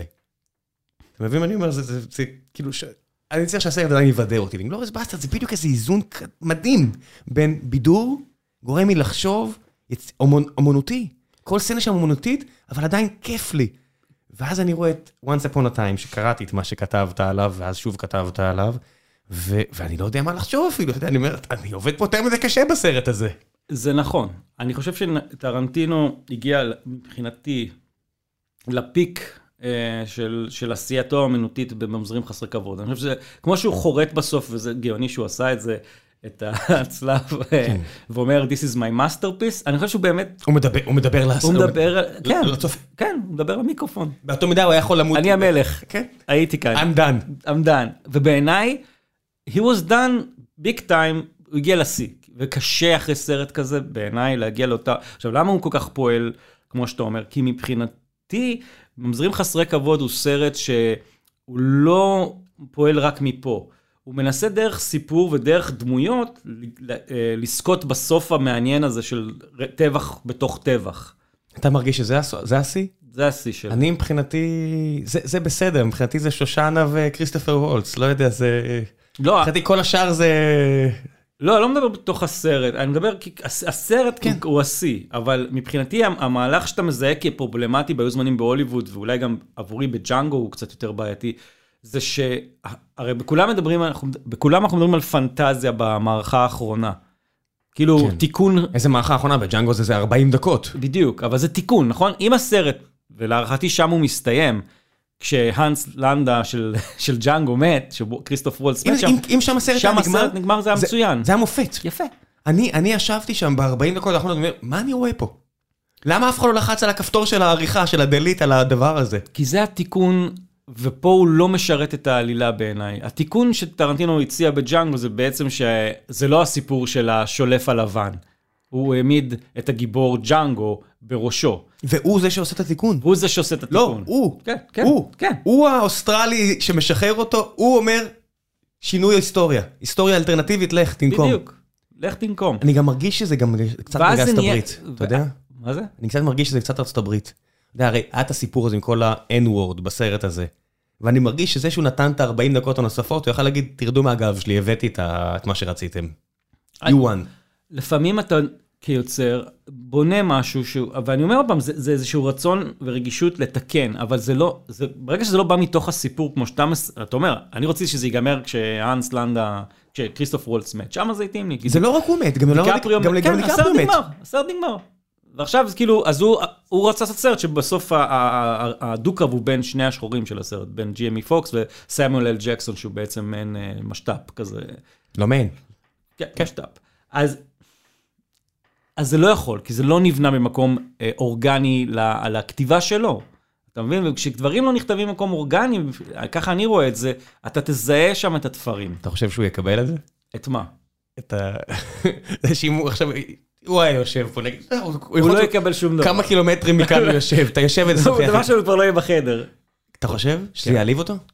אני חושב שהוא, תראה, כל במאי אוהב את הסרט שלו בטירוף. באמת? כל- במאי, כן. אין כאלה, אבל יוצא דירקטור זקץ אחרי, אה, כי זה כל כך אהב את זה שהוא אומר, האולפנים הרסו לי, הנה, תראו כמה אני אוהב את הסרט שלי. קשה למצוא במאי, אה, בטח בזמן אמת. כשהם מגיעים לגילאים המופלגים, הם יכולים להסתכל אולי ב... ב, ב, אתה יודע, באיזושהי סלחנות או, או בהבנה, היינו, עשינו פה טעות, הלכנו פנייה לא נכונה, אבל אני חושב שמבחינתו זה אדיר. כל דקה קדושה. כל דקה קדושה. וזה בסדר, אגב, כאילו, זה כמו ש... זה כמו שתשאל את uh, אותי על כל סרט, שאני אוהב את כולם, אתה יודע, אני, אני יכול לדעת שיש בעיות בחלק, והייתי יכול לעשות יותר טוב, אם היה לי יותר תקציב, אם היה לי זה, אם היה לי יותר זמן, אם היה לי... אבל אצלו זה לא ככה, אתה מבין, אצלו אין את התירוצים האלה. אצלו אין, אין הוראה, אין עורכת שאומרת לו מה לעשות, אין בעיות תקציב, אין, הוא פאקינג קווינטן טרנטינו. נכון. הוא יכול לעשות מה שהוא רוצה, אין תירוצים, זה הוא. אז, אז תשמע, באיזשהו מקום, זה הופך להיות גם בעיה. כי כשאין לך אנשים שאומרים לך לא, זה אין לא... איזונים. אז מה... אתה דיקטטור. אז בדיוק, אני, אני לא אגיד שהוא, אני לא חושב שהוא דיקטטור, אבל. סומכים עליו בעיניים עצומות. עכשיו, במאים שהגיעו למעמדים כאלה, שלא היה סביבם כבר, אתה יודע, מישהו יגיד, עשר דקות פחות וזה מושלם. אז אתה תראה את הסרטים שלהם ואתה תגיד בעצמך כצופה עשר דקות וזה היה מושלם. ממש מעניין אותי, הישיבות באולפן, הרי זה בסוף סרט שהפיקו אותו, וזה בסוף סרט עם ג'יימי, ג'יימי פוקס, אתה יודע, סרט ג'יימי פוקס, אמרנו, התקציב הוא כבר ב-20, וסיימואל אל ג'קסון, בסדר, אז זה לא זה, אבל ג'יימי פוקס מגיע, זהו, ולאונרדו דיקפריו, זה כבר בתקציב בגבוה. מעניין, מישהו שם, הם רבו ביניהם, לך תגיד לו שיוריד את ה-20 דקות האלה. לא. לא, לא, הוא גם לא עובד, תשמע, אחד הדברים הגדולים שקרו בחיים של אה, קוונטין טרנטינו, שהוא החליפו לו את. העורכת שלו נפטרה. סלי מנקי, שערכה את הסרטים שלו עד ממזרים חסרי כבוד, כולל, נפטרה. ומאז הוא עובד עם פרד רסקין. פרד רסקין היה... אה, yes man. הוא, הוא עורך של סרטי אדם סנדלר. אז אתה יודע, זה לא שהוא לקח את העורכת של מרטין סקורסזה, סקונמייקר, או, או של איזה במאי arthouse אחר. הוא לקח את פרד רסקין, שהוא עורך מאוד יעיל. אני חושב שאתמול ראיתי שהוא עורך את הסדרת Peacemaker החדשה של ג'יימס גן גם. אבל זה, הטונים שלו, הוא לא... וסלי מנקי לדעתי כן נתנה לטרנטינו בראש, לדעתי היא הייתה מאוד מאוד קשוחה איתו ומאוד מאוד חדה איתו, והיא הייתה סקונמייקר של סקורסזה. ממש מעניין כמה עוד סצנות אה, ווקן כאלו, אתה יודע, אתה, אתה מסתכל על כלבי אשמורת, אתה מסתכל על ספרות זולה, יש שם מעט מאוד סצנות שהן out of story, זאת אומרת, הסצנה שבעיניי הכי טובה בקולנוע, אני לא כזה מבין, אבל אתה יודע, העניין הזה של איך, איך, איך לשקר בכלבי אשמורת. כל שנייה שם זה, זה גאונות צרופה בעיניי, או הסצנה של השעון בספרות זולה. ממש מעניין אותי, זה, הרי זה, מה זה סצנה? זה ש, שתי דקות, זה, זה לא מעט. זה, ווקן מדבר שם, גונב את ההצגה, מעניין כמה כאלה היו. יכול להיות שהיו עוד חמש כאלו. חמש סצנות כאלה, ופשוט היא חתכה אותם. היא אמרה אחת, מותר לך אחת. יכול להיות, אני, אני מעריך שכל כל סרט, אני חושב שכל הסרטים הראשונים שלו היו יותר ארוכים, אין ספק, הוא גם עכשיו אמר שהוא יתחיל למכור ב-NFTs את ה... בסדר, את אבל זה אני לא יודע, את הסצנות שירדו מספרות זולה למשל, אז כן. יש, יש סצנות כאלה. זה, זה תמיד אני, כשמישהו עושה דבר כזה, אני תמיד חושד שהוא עשה בחירות כלכליות לא טובות. זה בטוח בחירה כלכלית. לא, זה, זה, זה מרגיש, בסדר, זה, בסדר, זה לא יפריע לי. כי יש את האמנות, אני לא צריך להכיר את הבן אדם. זה פשוט מרגיש לי, נגיד אם הוא עכשיו יעשה עוד סרט, שאמור להיות עוד אחד, לפי כל הזה, שזה יהיה כזה ג'ורדן בוושינגטון. לא, שמישהו יעצור אותו. שמישהו יגיד לו שזה מספיק. שימכור את ה... אם ה-NFTs ימנעו ממנו לעשות עוד אחד. גם בסרט הזה בשלג. אה, עם- איך זה נקרא? משהו 8? 8 for 8. וואו, זה היה כאילו אלגוריתם קרא את המוח של טרנטינו והוציא סרט. אני נורא נהניתי ממנו, אתה יודע. גם אני נהניתי ממנו, כאילו- אבל... אבל זה זה הרגיש כמו חיקוי. תראה, כש... זה סכנה. כשיש לך אה, קול נורא ייחודי ומובהק, אז אתה מתחיל לשמוע אותו, ככל שהשנים חולפות, בכל דמות. זה קרה גם בסרטי וודי אלן בסופו של דבר.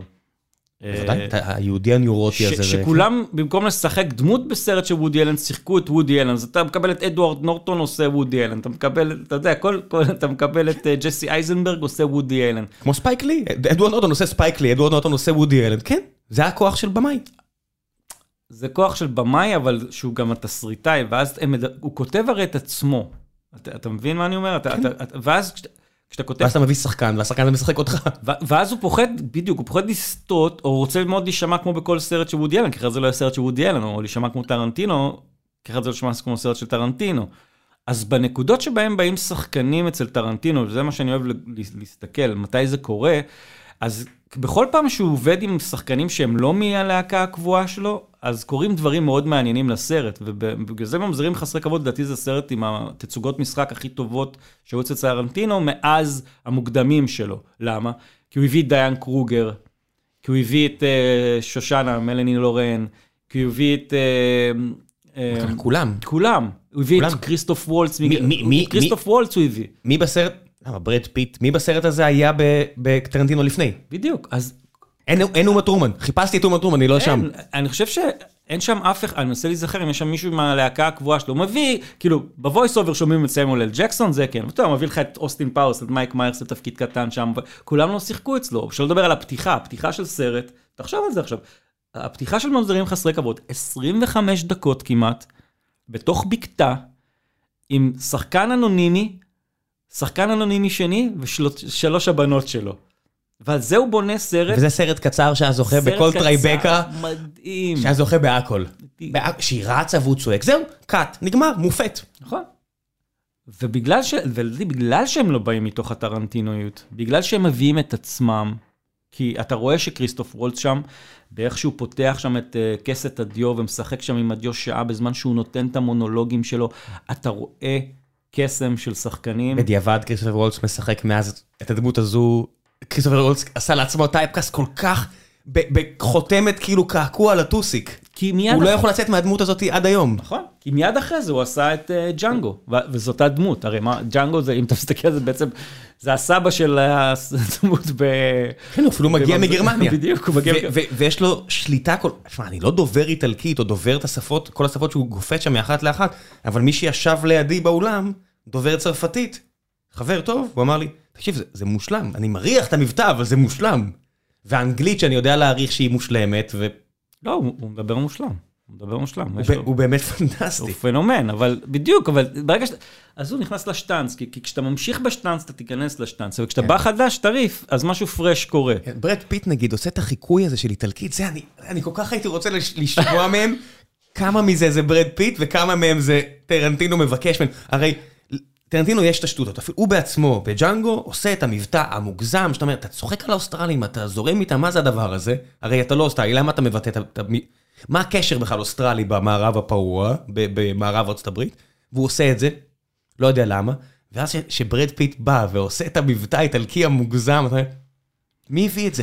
זה, זה ללא ספק טרנטינו. זה, זה, זה, זה, אין סיכוי שברד אין פיט. לא מספיק גדול ש... לא עניין של גדול, אני חושב שברד פיט שחקן גדול, ואני חושב שהוא שחקן עוד יותר גדול כשהוא עושה תפקידי אופי ולא מנסה להיות גיבור אמריקאי, כאילו גיבור הוליוודי נדוש. מה הכוונה? כלומר, ברד פיט הופך להיות מעניין עבורי. מישהו כתב את זה על הפעם, שהקללה של ברד פיט זה שהוא יפ... שחקן האופי היפה ביותר. וזה גרם לו לקבל תפקידים שבהם הוא פחות נוצץ.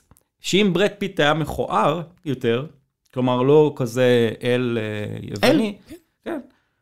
הייתה לו קריירה הרבה יותר אה, מוצלחת כשחקן אופי. בוהו. כי... לא, אבל תשמע, תשמע, זה זה, זה קללה. בחירה שלו, מה קללה? אתה יודע, זה שהוא עם, עם הקוביות עד היום, עם כל הכבוד, הוא עובד קשה בשביל זה, זה לא, הוא בן 50 כי הוא- האיש. כי הוא לא מקבל את. אני אומר לך שהוא לא מקבל את הצ'אנסים שהוא היה מקבל אם הוא היה נראה כמו דסטין הופמן או אל פצ'ינו. אבל הוא לא. אבל הוא לא מקבל גם בגלל זה. עכשיו תשים לב, שהוא הולך ועושה סרטים שהוא לא נראה בהם טוב. once upon a- upon a time זה תפקיד מדהים. אני יכול להגיד, גם אם לא אהבתי במיוחד את הסרט, וכן, סוג של אהבתי את הסרט, כי הוא כיף לי כל סרט של טרנטינו, מה שברד פיט עושה שם, זה מדהים. אבל ברד פיט תמיד טוב כשהוא מקבל את הדמויות האלה. זה בדיוק מה שאני... העלובות, כן, 12 קופים. שהוא משחק שם את כן, המשוגע. אה, לקרוא ולשרוף, שהוא האיש הכי טיפש בסרט של האחים כהן. כן. שאתה לא יכול לא להיחנק מצחוק מה שהוא עושה. זה התפקידים שיזכרו אותו בגללם, אתה מבין? הוא טוב גם בסרטים אחרים, אני לא אגיד, אבל... אף אחד לא הולך... אני מנסה לחשוב איפה הוא מר היה... וגברת סמית, איזה, איזה נחמד זה שנגיד, מעניין אם לא הציעו את כל המארוולים, והוא אומר לא. ממש ממש מעניין כי הרי יש להם אינסוף כסף, הם יכולים להביא את מי שהם רוצים. איך קרה שדיקפריו, ש, ש, שברד פיט, איך קרה שהחבר'ה האלה, לא, הם יושבים בבית ומחכים לטלפון אה, מדיסני? זאת אומרת, זה ממש מעניין אותי. הרי אתה מסתכל, זה לא שמגיעים לשם שחקנים רעים. בנדיקט קמברבאץ' הוא בשיא של ההוליווד היום, הוא הדניאל די לואיס החדש, והנה הוא, מוביל סרטים שם. איך ברד פיט וכל החבר'ה האלה לא שם? הם, דבר ראשון, פספסו את הגיל שכדאי להתחיל איתם, כי אם, כי אם קווין פייגי חושב על משהו שהולך לקחת 30 שנה כזה של סרטים, אז הוא לא ייקח מישהו שהוא כבר בן 45-50, אוקיי? הוא לקח את אה, אחד רק שהוא מבוגר, וזה רוברט דאוני ג'וניור. אגב, אני חושב שלפני זה חשבו, תום קרוז היה אמור להיות איירון מן. למה תום קרוז יותר צעיר? לא, אבל אני אומר, אז, הייתה החלטה להביא את איירון מן כבעצם זקן השבט, כי הוא גם באמת זקן השבט. זה לא הזוי שתום קרוז, כאילו הבן אדם מטר, אין לו אפילו מטר שבעים, כאילו לא שיש לי בעיה עם זה, אבל זה, הקסמים של הוליווד זה באמת... אה, תראה, כשאתה נמנה על אנשי מטר ה-70, כן, אבל אתה לא צריך להיות... אז אתה מעריץ את ה- אני לא מפרסם שמפו, אתה יודע. אין לי בעיה. כן. תקשיב, תקשיב, אנחנו שמע. הגוצים, אנחנו קפוצים ויעילים, דניאל די לואיס גבוה, הוא- דניאל לואיס רוברט-. רוברט דאוני ג'וניור גבוה? אה, יותר גבוה מתום קרוז. כן. אין לי שום אמנת מידה. לא ענק. אני מניח שאף אחד מהם לא גבוה במיוחד, אחרת זה היה הורס את הסרט, זה היה בולט מאוד. היה הורס את כל הסצנות. כן. דניאל דה לואיס לא יכול לשחק בסרטים האלה, נו, הוא לא נכנס לפריים. הוא. זה- בלאו הכי זה הכל עניין של זוויות, מצלמה. באמת, אתה. יכול להכניס את דניאל דה לואיס אה, טוב, הוא עושה עם ליאונר- ליאונרדו דיקפריו, וליאונרדו דיקפריו נראה לי גובה די ממוצע. הרי בכל ה gangs of New York תשמע, וכאלה. אצלי היה את אה, אבנג'לין ואת ג'ייסון. ג'ייסון, אני חושב, לפחות 20 סנטימטר מעליה בגובה, אם לא יותר. מה? הוא מאוד גבוה במציאות. מה? הוא מאוד גבוה. וואו, הייתי, עכשיו אתה אומר לא- הוא לא מטר 90, אבל הוא מטר 87 כזה? הוא לא... לא מטר תשעים, מטר שמונים ושבע, אוקיי, כאילו six one, six two. 6-1, כן, כאילו... וואי, זה ממש מפתיע אותי. כן, זה היה כאילו... כי אני חשבתי שמייקל טר הוא ענק, והוא ענק. אבל אז בא ג'ייסון סודייקיס, אני לא אשכח, ועוד הוא צריך להיות עם מגפיים בסרט, ואני כאילו, אתה יודע, ואני נמוך, כזה, וואו. בסדר, אבל מגפיים, אתה תמיד יכול לצלם אותו מה... לא, אז אני אומר, ברכיים ומעלה, שיהיה בקיפי. אז יש טריקים, אתה יודע, תום קרוז את כל חייו מבלה על מגפיים בגובה של 20 סנטימטר, זה החיים שלהם. אבל זה, זה לא העניין, אני אומר, ברד פיט בסופו של דבר אה, לא קיבל את זה, אני חושב גם כי הוא, יכול להיות שהוא לא התאים להם ברעיון, אה, אבל לדעתי, אם אני, אם אני קורא את מה שקווין פייגי עושה, קווין פייגי יודע שיש לו מפלצות להרים בהוליווד, מבחינה תקציבית. הציפיות ממנו הן בלתי אפשריות. אתה רואה עכשיו עם האינטרנלס. כן. איך שוחטים אותו על רק הצלחה שכל רק על סרט בסדר. כן. אה, אבל מעבר לזה, אני, אני חושב שהוא רוצה total control, קווין פייגי.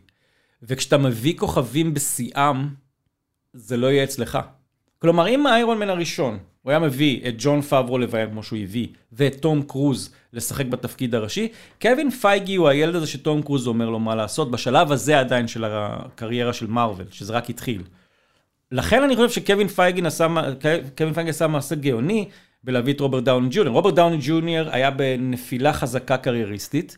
הוא היה אחרי כיס כיס בנג בנג, שהיה סרט אחד המדהימים שראיתי באותה אני שנה. מאוד נהניתי. כישלון עצום.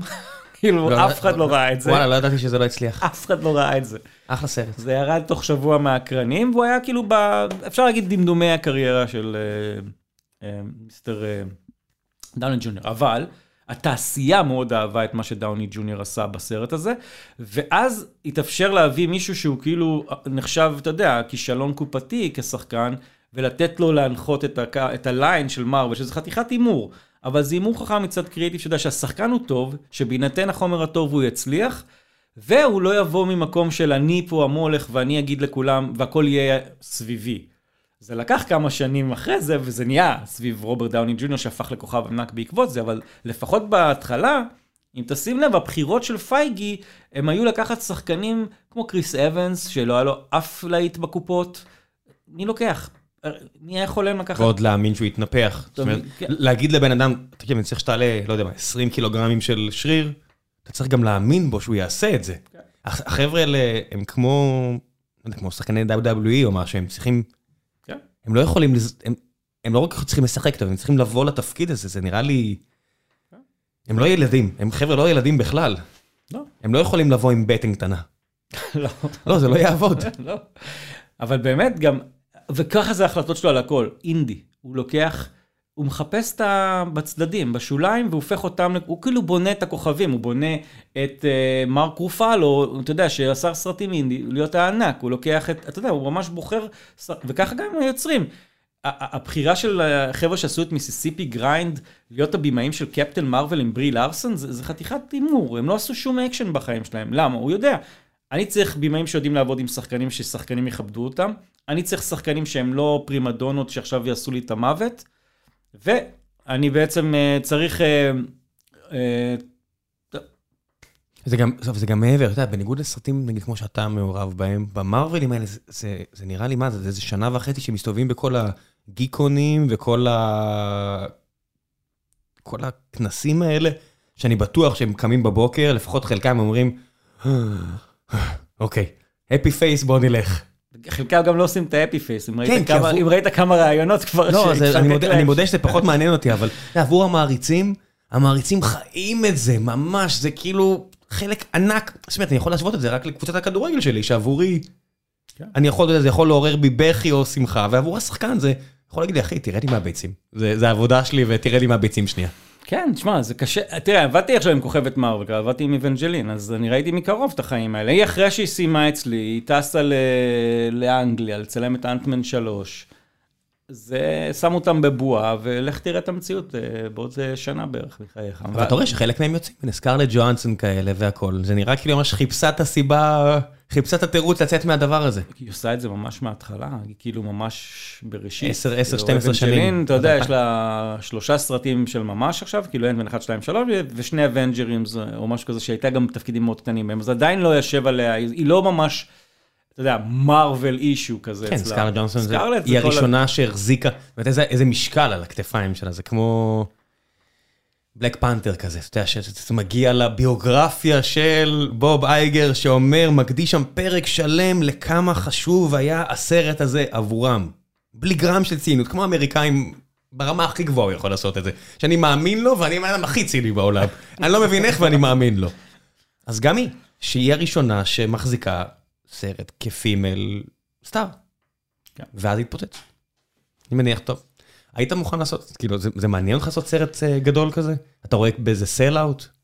לא, תראה, זאת אומרת, DC עכשיו אה, מבקשים לך לעשות את באטמן בפריקוול ה-802.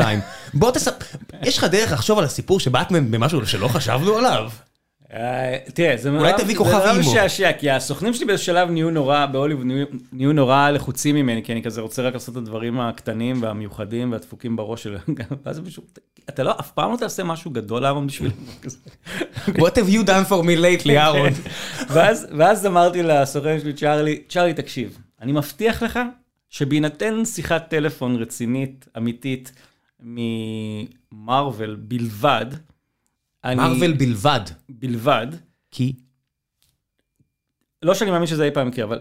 כי מרוויל בעיניי הם המכונה היחידה, שגם אם התסריט שלהם לא טוב, וגם אם uh, קורים דברים קשים, הם איכשהו יוציאו משהו שהוא עדיין לא מביך ולא מבייש, והם עוטפים אותו בכל טוב. אני לא יכול להגיד את אותם דברים על הרבה מאוד אולפנים כרגע. לא, ש- יש הרבה סרטי DC ש... DC יש, כאילו זה יכול לנוע מ... אתה יודע, ג'וקר ל- ל- ל- ליחידת המתאבדים לפני ה... ג'וקר זה סרט קומיקס? כאילו, ג'וקר זה סרט זה סרט שאתה רואה אותו ואתה אומר, וואו, או שזה סרט שאתה רואה מעבר לזה ואתה אומר לא וואו. ג'וקר זה הסרט שבו, אני חושב, הוליווד אמרה, אוקיי, מרטין סקורסזה מזלזל, ב... מזלזל בקומיקס, אז בוא נעשה עכשיו... מה הקומיקס בסרט הזה? אני צריך בוא נעשה שתסביר. עכשיו רימק למלך הקומדיה. ולנהג מונית. ונתפור אותו. וכשיצפה בזה הוא לא יוכל שלא לאהוב את זה ולהגיד שקומיקס זה הכל, כי זה סרטים שלו. אבל תראה, אני חלוק לגבי הג'וקר, יש בו הרבה דברים מעניינים. אני לא יכול להגיד לך שיצאתי ב...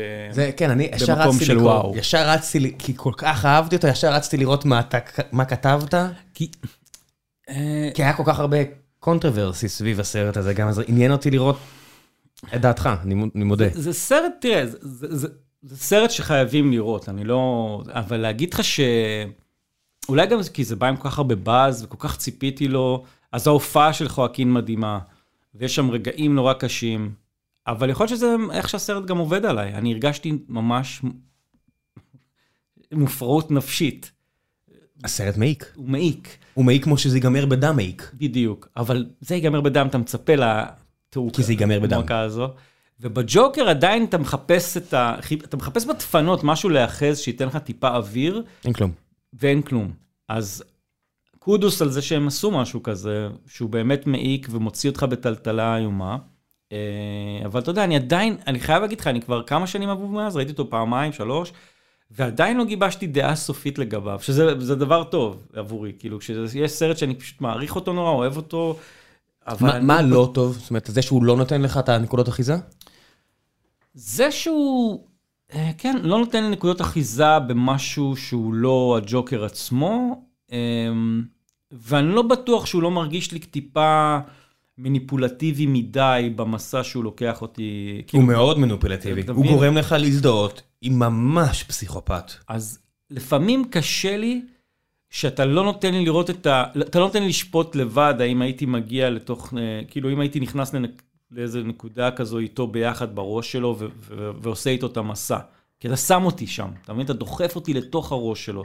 יש הרבה סרטים כאלה שאני כאילו מעריך אותם מאוד, אבל אז אני אומר, אבל אני מרגיש פה מניפולציה נורא חזקה שלא מאפשרת לי חירות מוסרית להכריע אם הייתי עושה את אותן בחירות שלו.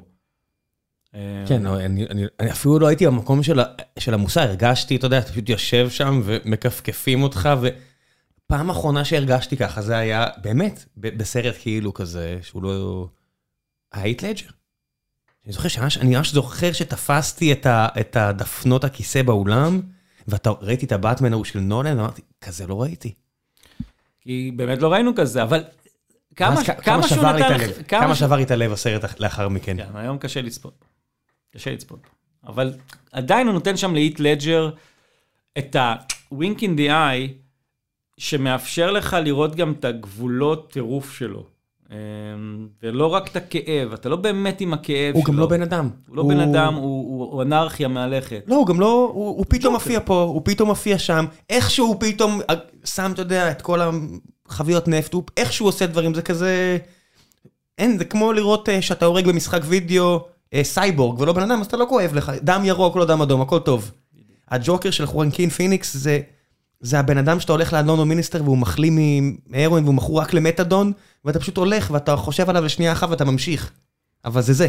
כן, עבורי זה איש באוטובוס, שמכחכך ומשתעל, כן. ו- ולא שולט בטיקים, או, או אם יש לו, אתה יודע, איזה מחלה או תסמונת טורט כזו, ואתה כאילו, במקום להיות עם חמלה אליו, אתה כאילו, אתה, אתה עובר מקום, פוחד, ואתה עובר פוחד ממנו, כן. עובר- אתה מבין? ו- ו- אז אני אומר, הוא, הוא עושה שם משהו שמגרד לי את המקומות הכי, אה, כי אני גם אה, אמ- אמפף. אני נורא... היית רוצה לעבוד עם מישהו כזה קשה?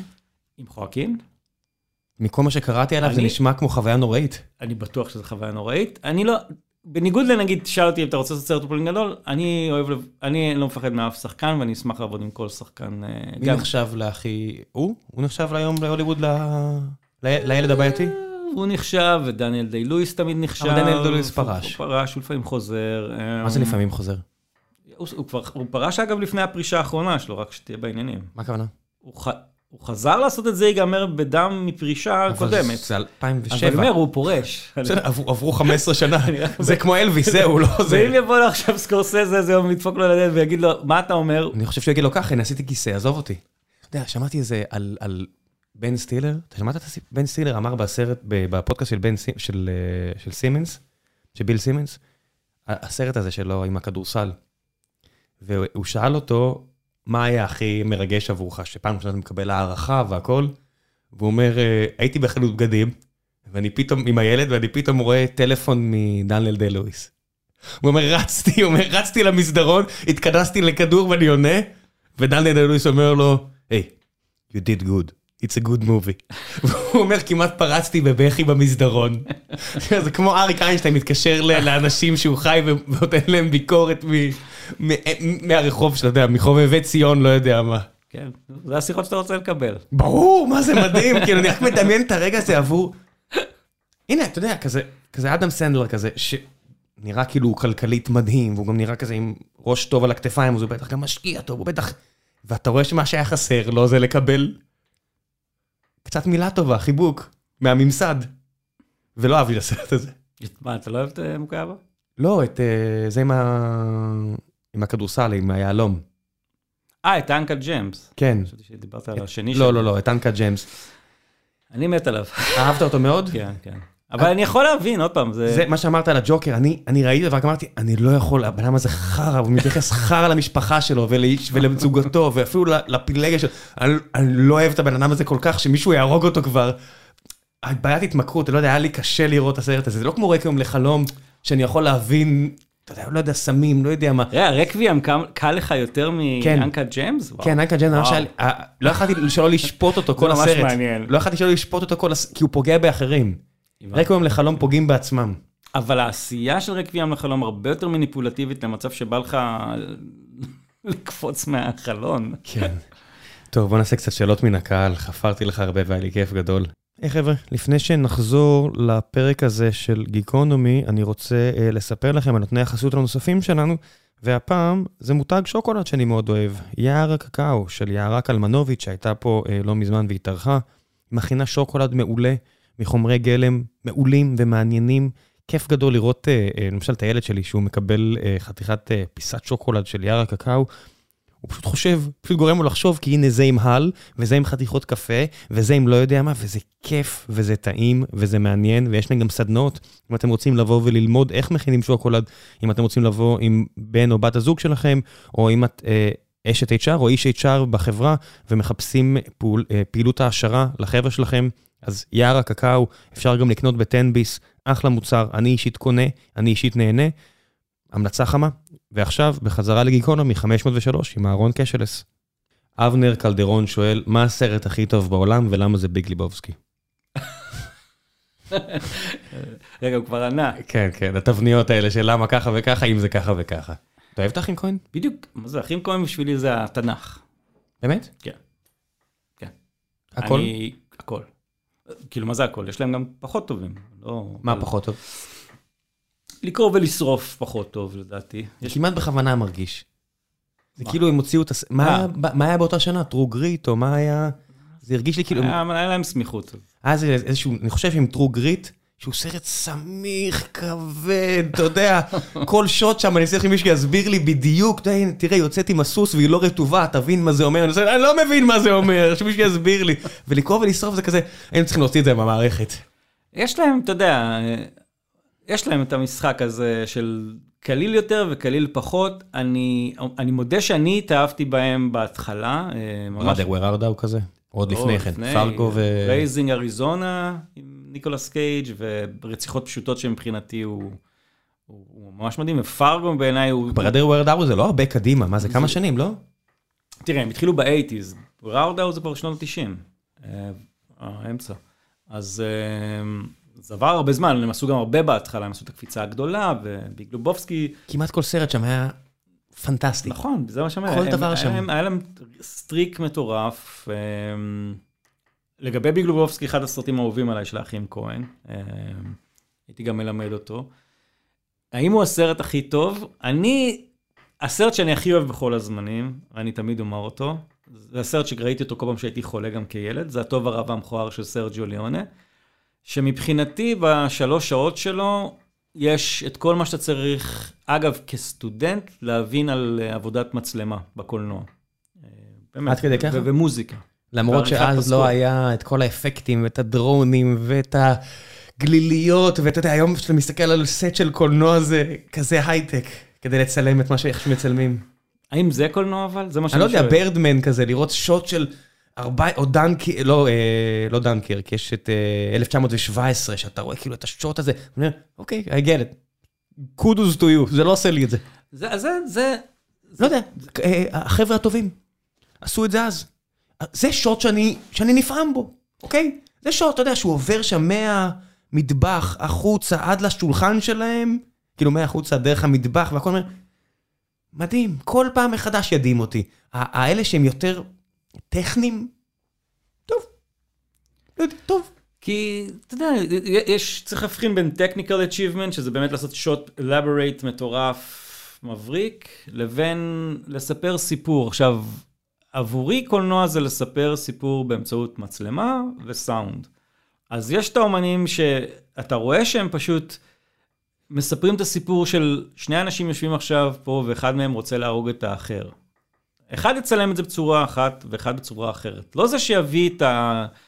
אתה יודע, את ההישג הטכני הכי מדהים של איך לצלם את זה, יהיה זה שעשה את העבודה היותר טובה בלהפנט את הצופה לרגע הזה. לפעמים זה יהיה דווקא זה שייקח את הפוזיציה הכי פשוטה של לצלם שני אנשים מדברים, ולא לחתוך את זה ולא לערוך את זה, ולתת להם לדבר. ורק מהעיניים, ורק כן.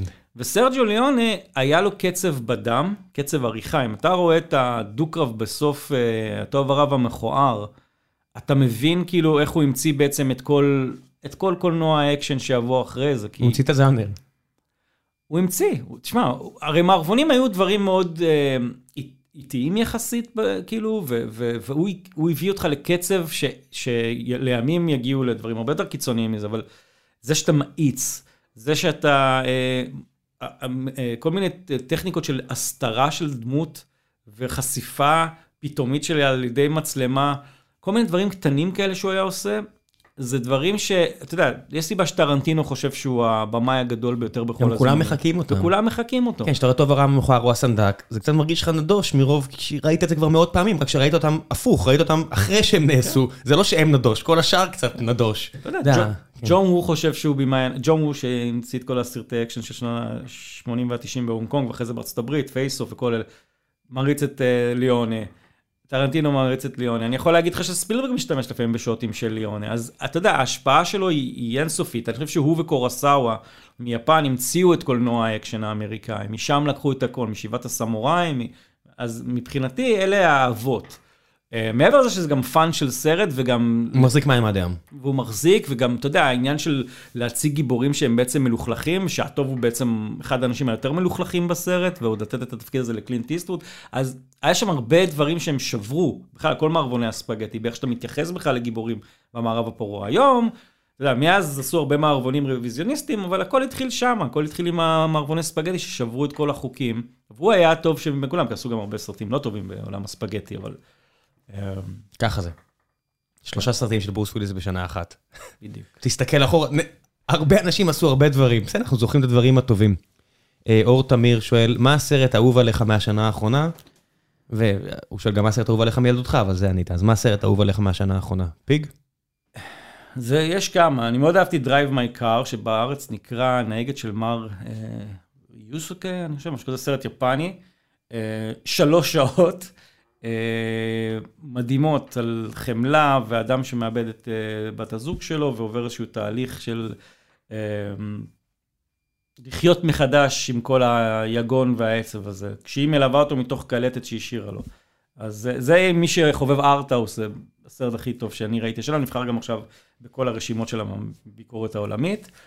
אמ, פיג היה סרט שמאוד אהבתי, כי פשוט הדהים אותי שאפשר לקחת את ג'ון וויק ולעשות סרט אה, על חזיר ו truffle? חזיר truffle וטבח, ולהעניק לניקולס קייג' סוף סוף תפקיד שאתה יודע, הוא לא, הוא לא קופץ, צורח איזה- איזה- איזה איש. בו. למה? אתה יודע, טוב, אפילו Adaptation הוא over the top, כן. איזה- איזה איש. אתה יודע, זה- הוא לא נגמר. הוא, הוא באמת חי את העולם.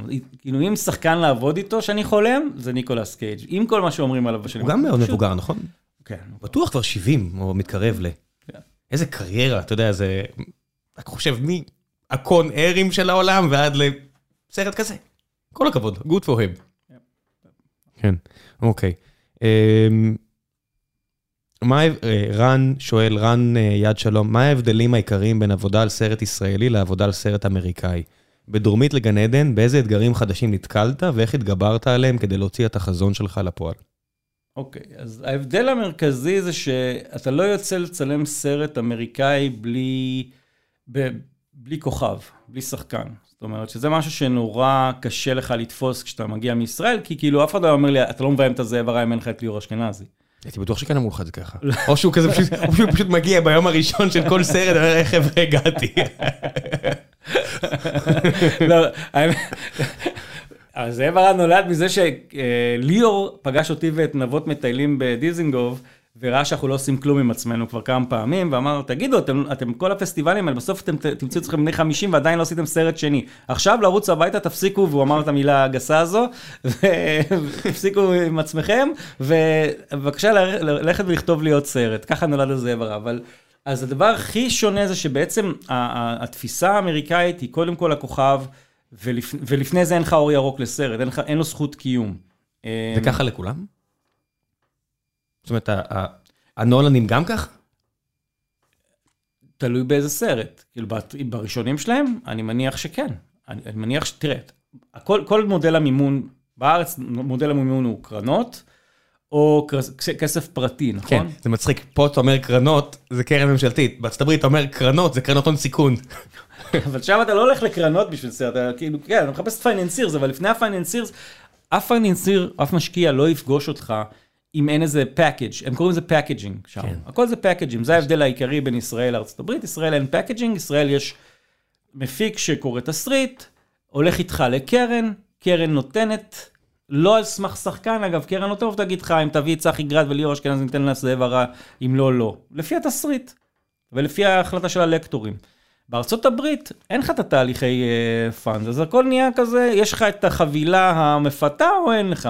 איך בונים חבילה מפתה? אתה במאי, אין לך עוד כלום, אתה צריך לגייס מפיק, למפיק צריך להיות קשר עם משקיע, המשקיע או החברת הזאת, באים ואומרים לך, אם תביא לנו את אחד מהשחקנים האלה, זה מה שניתן לך, אם תביא לנו, זה בהנחה שבאים את התסריט, אם תביא לנו את השחקנים האלה, זה מה שנביא לך, ואז אם הצלחת להביא את אחד מהשחקנים ברשימות האלה, יש לך תקציב, אתה מתקרב למה שנקרא אור ירוק. זה תהליך כן. שיכול לקחת חמש שנים. הבעיה היא באותו packaging, וזה אני מכיר רק בגלל שקראתי את הספר על, על CAA, Powerhouse, על ההקמה של CAA, הסוכנות כישרונות, ה packaging הזה שאתה מדבר עליו, זה בסוף packaging משלהם. זאת אומרת, הם צריכים לייצג אותך, לייצג את התסריטאי, לייצג את השחקן, לייצג את הנער מים כדי למקסם רווחים, כי לא בטוח שהם מרוויחים על ההוא.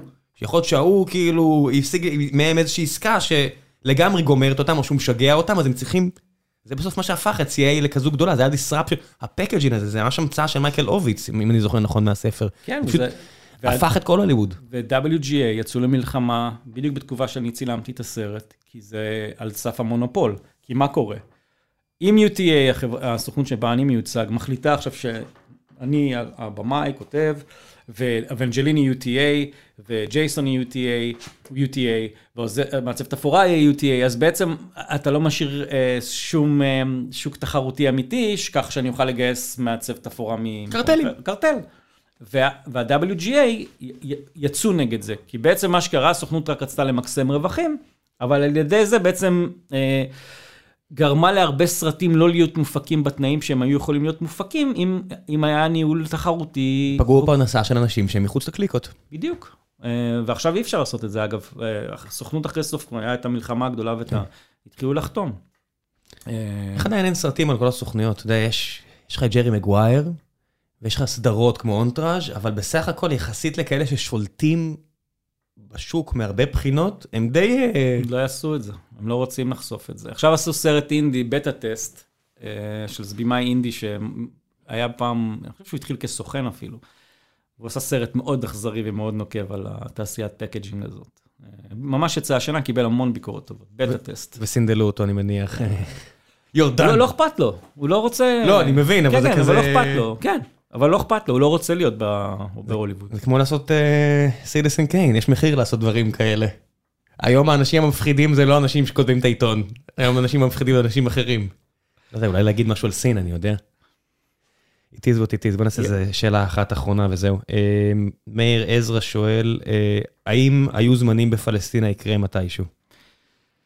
אה, לצערי לא, אני חייב להודות שהבעיה הכי גדולה היא שנבות ואני לא עובדים ביחד יותר, גם אני מודה, לא מדברים יותר מאז האירוע הטרגי ההוא. מה היה האירוע הטרגי? יש לך ספת פסיכיאטר? נעשה מעשה ששותף וחבר לא אמור לעשות, ואני לא פשוט לא רוצה, פשוט... נחצה הרוביקון? נחצה שם קו שלא חוצים עם חברים, וזהו. והיצירה היא של שניכם? היצירה היא של שנינו, היא יושבת אצל המפיקים חיליק ואברהם, אבל מאחר ושנינו לא מדברים, ואף אחד לא ירצה גם לעשות רע אחד לשני עכשיו בקטע של אני והם בלעדיך, אני מניח שלא. חבל.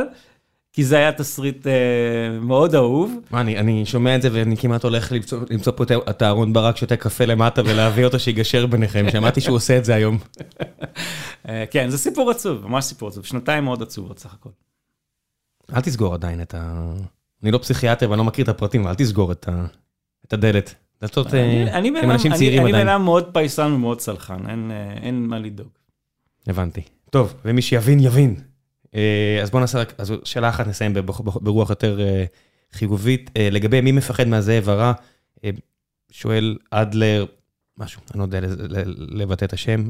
מעניין אותי איך יוצרים בסרט אווירה של חלום אחד ארוך. לדוגמה, הדמות של הערבי על הסוס שנתן לי וייבים שהוא לא אמיתי בכלל. הסרט הזכיר לי בהרגשה את פרקי החלומות בסופרנוס. זה מעניין, כי עשיתי את זה גם עכשיו בדרומית לגן עדן. אה, בעיקרון, הדרך שבו אני כותב בדרך כלל זה לחפש אה, את המקום הסוריאליסטי שאין סיכוי שיקרה בתסריט מהסוג הזה, ועדיין לשמור על איזושהי, אה, איזושהי זיקה למציאות. אז כשכתבתי את הזאב הרם, זו הייתה אחת הצנות הראשונות שאני זוכר רצתי לנבות לספר לו שאני רוצה לעשות בסרט, להכניס... מה? כן. באיזה קטע? מה המשמעות של הסצנה? אוקיי, אז אני צריך ל... מה... מצטער, מה המשמעות של הסצנה הזו? אני הרגשתי, בדיעבד אמרתי לעצמי, אתם מכינים את השטח ל-once upon in פלסטינה, אני יודע. ערבי על סוס. תקשיב, אני לא יודע אם כמה סרטים ישראלים ראית, אבל מה שאני שמתי... בטוח פחות ממך. מה שאני שמתי לב בסרטים ישראלים, ותמיד אני גם מגיב מתוך המקום הזה ככותב, זה שכמעט כל סרט ישראלי צריך היה להכניס באותה תקופה, או אפילו לפני זה, נציגות של דמות ערבית. אה, ותמיד הנציגות של הדמות הערבית היה לה תפקיד מאוד אחיד, כאילו זה או, ה, או שהוא בתפקיד המחבל, או האדם שנלחמים בו בסרטים היותר מוקדמים, או שהוא אה, דמות כזו כמו ב... אה, של, של דמות שאתה צריך לרחם עליה, וכאילו לא לתת לה, אף פעם לא הרגשתי שנותנים לה, לדמות הערבית להיות דמות אצילית. כאילו פשוט דמות רגילה שמסתובבת והיא אחד מאיתנו ושל כולנו. אז אמרתי, אני רוצה בסרט שאין שום קשר בו לערבים, לעשות מה שעושים בכל סרט ישראלי, להכניס נציגות של דמות ערבית, בכוח. כאילו משום מקום. ואז אמרתי, לא רק שאני רוצה להביא את הקטע הזה שכולם יגידו, אה, הנה, גם הם הביאו את הדמות הקבועה, רציתי שלדמות הזו יהיה משהו לומר על העולם של הזאב הרע. כי בזאב הרע, אנחנו נמצאים באזור שבו רק ישראלים מענים ישראלים. יהודים. כאילו, כן, יהודים, יהודים, כן, יהודים מענים יהודים. אז איפה הערבים בכל הסיפור הזה? הערבים הם, הם בעצם יהיו תמיד ה... אה, איך הגדרתי את הצצנה הזו? מקטרת השלום.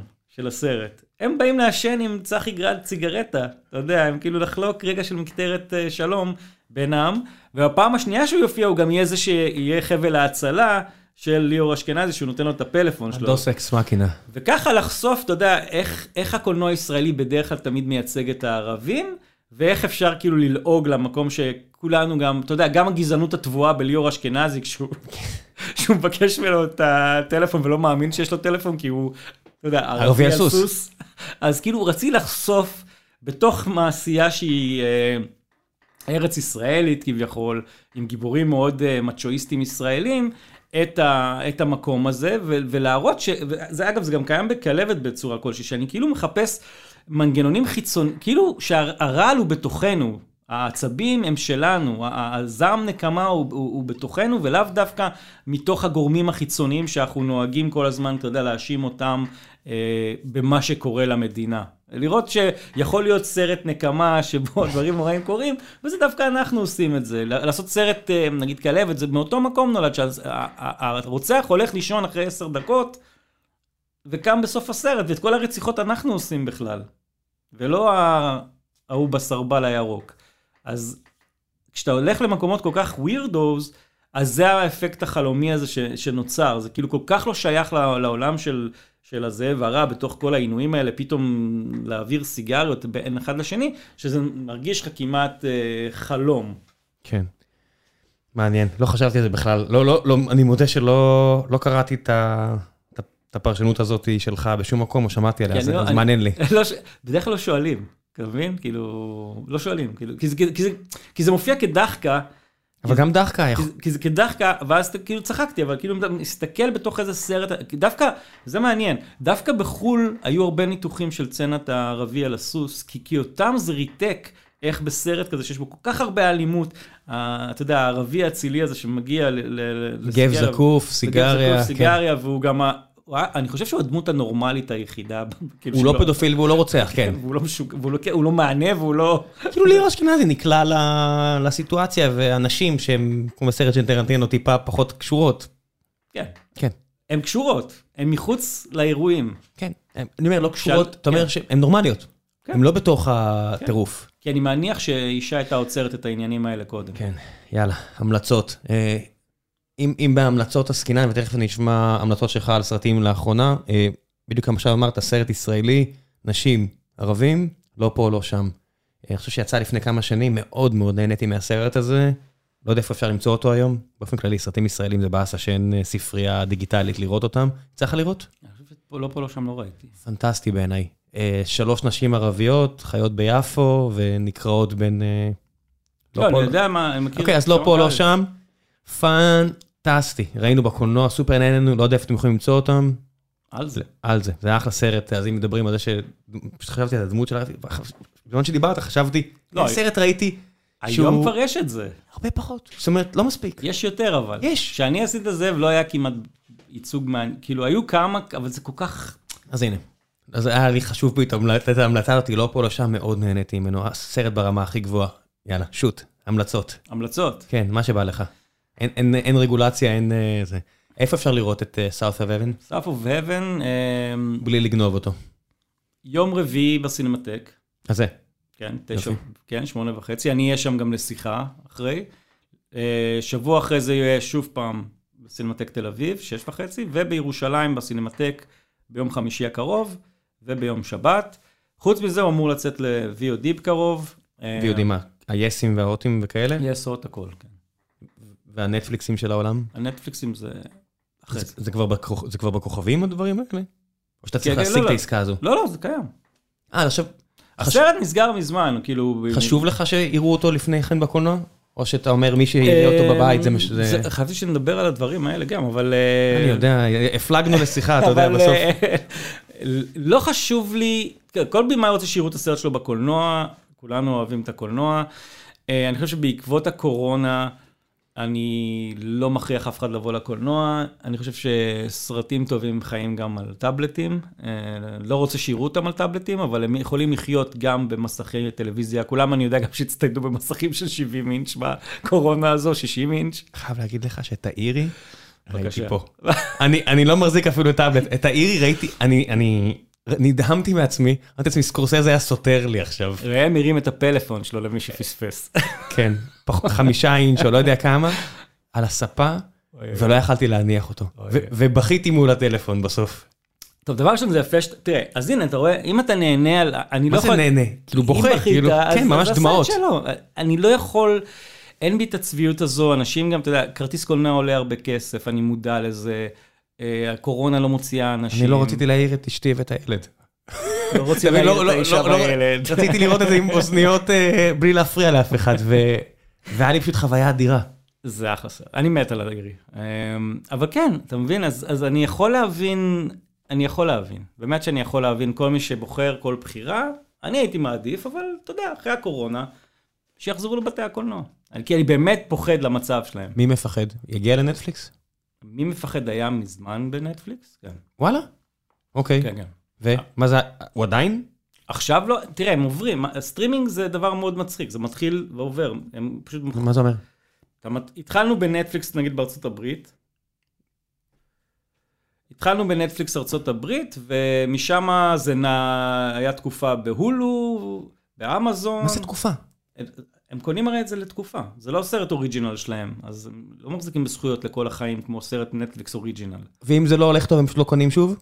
הם פשוט לא מחדשים את החוזה? זה הקטע? זה לא עניין של לא, לא הולך טוב, זה פשוט באיזה שלב נגמר להם החוזה, ואז אתה יודע, הם, הם, הם צריכים להחליט אם להעריך אותו בעוד ככה וככה כסף, או שיש חברה אחרת. שואלים אותך? שואלים את המפיקים. לך אין זכות דיבור? לי אין זכות דיבור. בשלב הזה, כי אם אני אהפוך למפיק של הסרטים שלי, אז יש לי יותר זכות דיבור, אבל ככה זה עובר. בסופו של דבר תהליך זה נטפליקס או אמזון, ואז אתה הולך משם, ובסוף אתה מסיים, בסוף בסוף אתה מסיים במקום שנקרא טובי, שזה בחינם. Tubi? Tubi, בארצות הברית, שזה בחינם, ויש פרסומות. אז, אז זאב הגיע אחרי... Tubi? Tubi. ב Tubi יש הכל? לא הכל, אבל יש המון דברים מגניבים, אבל צריך לראות פרסומות, אם יש לך כוח. אז נגיד הזאב התחיל ב-2014 את המסע הסטרימינג שלו, וב-2020, אחרי שבע שנים שהוא עבר את כל הפלטפורמות האפשריות, הוא התיישב ב Tubi, ואפשר לראות אותו עם פרסומות. אז עכשיו רואים את, ולפני ערבי על סוס רואים פרסומת להלו פרש? בדיוק, בדיוק. כן. כמה מחברי הטובים יותר בהלו פרש, אל תעלבו, אתה יודע. אבל כן. זה מה שאני עושה, אתה יודע, בסוף אנחנו עובדים איתם, אז אני מכיר, זה השם שקופץ לי בראש, אבל כן. מדהים. וטוב. בסארט אבן אתה אומר, מי שלא יספיק לראות בסינמטק, הוא מפחד מקורונה, בקרוב בנטפליס הקרוב לביתכם.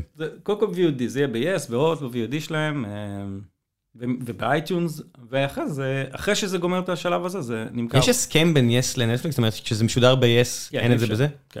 הבנתי. יש בלעדיות. כן, זה נורא תסכל אותי, רציתי לראות את נערה מבטיחה מאוד, ששמעתי עליו הרבה ונורא רציתי לראות אותו, והקולנוע היה מושבת, ולא היה אותו באפל או באמזון, לא יודע איפה, שאני משלם עליהם, ולא היה אותו, כי אמרו שהוא אמור להגיע לקולנוע, אבל אין אותו בקולנוע ואין אותו, שאמרתי, מה זה הדבר הזה? למה אתם מתעללים בי ככה?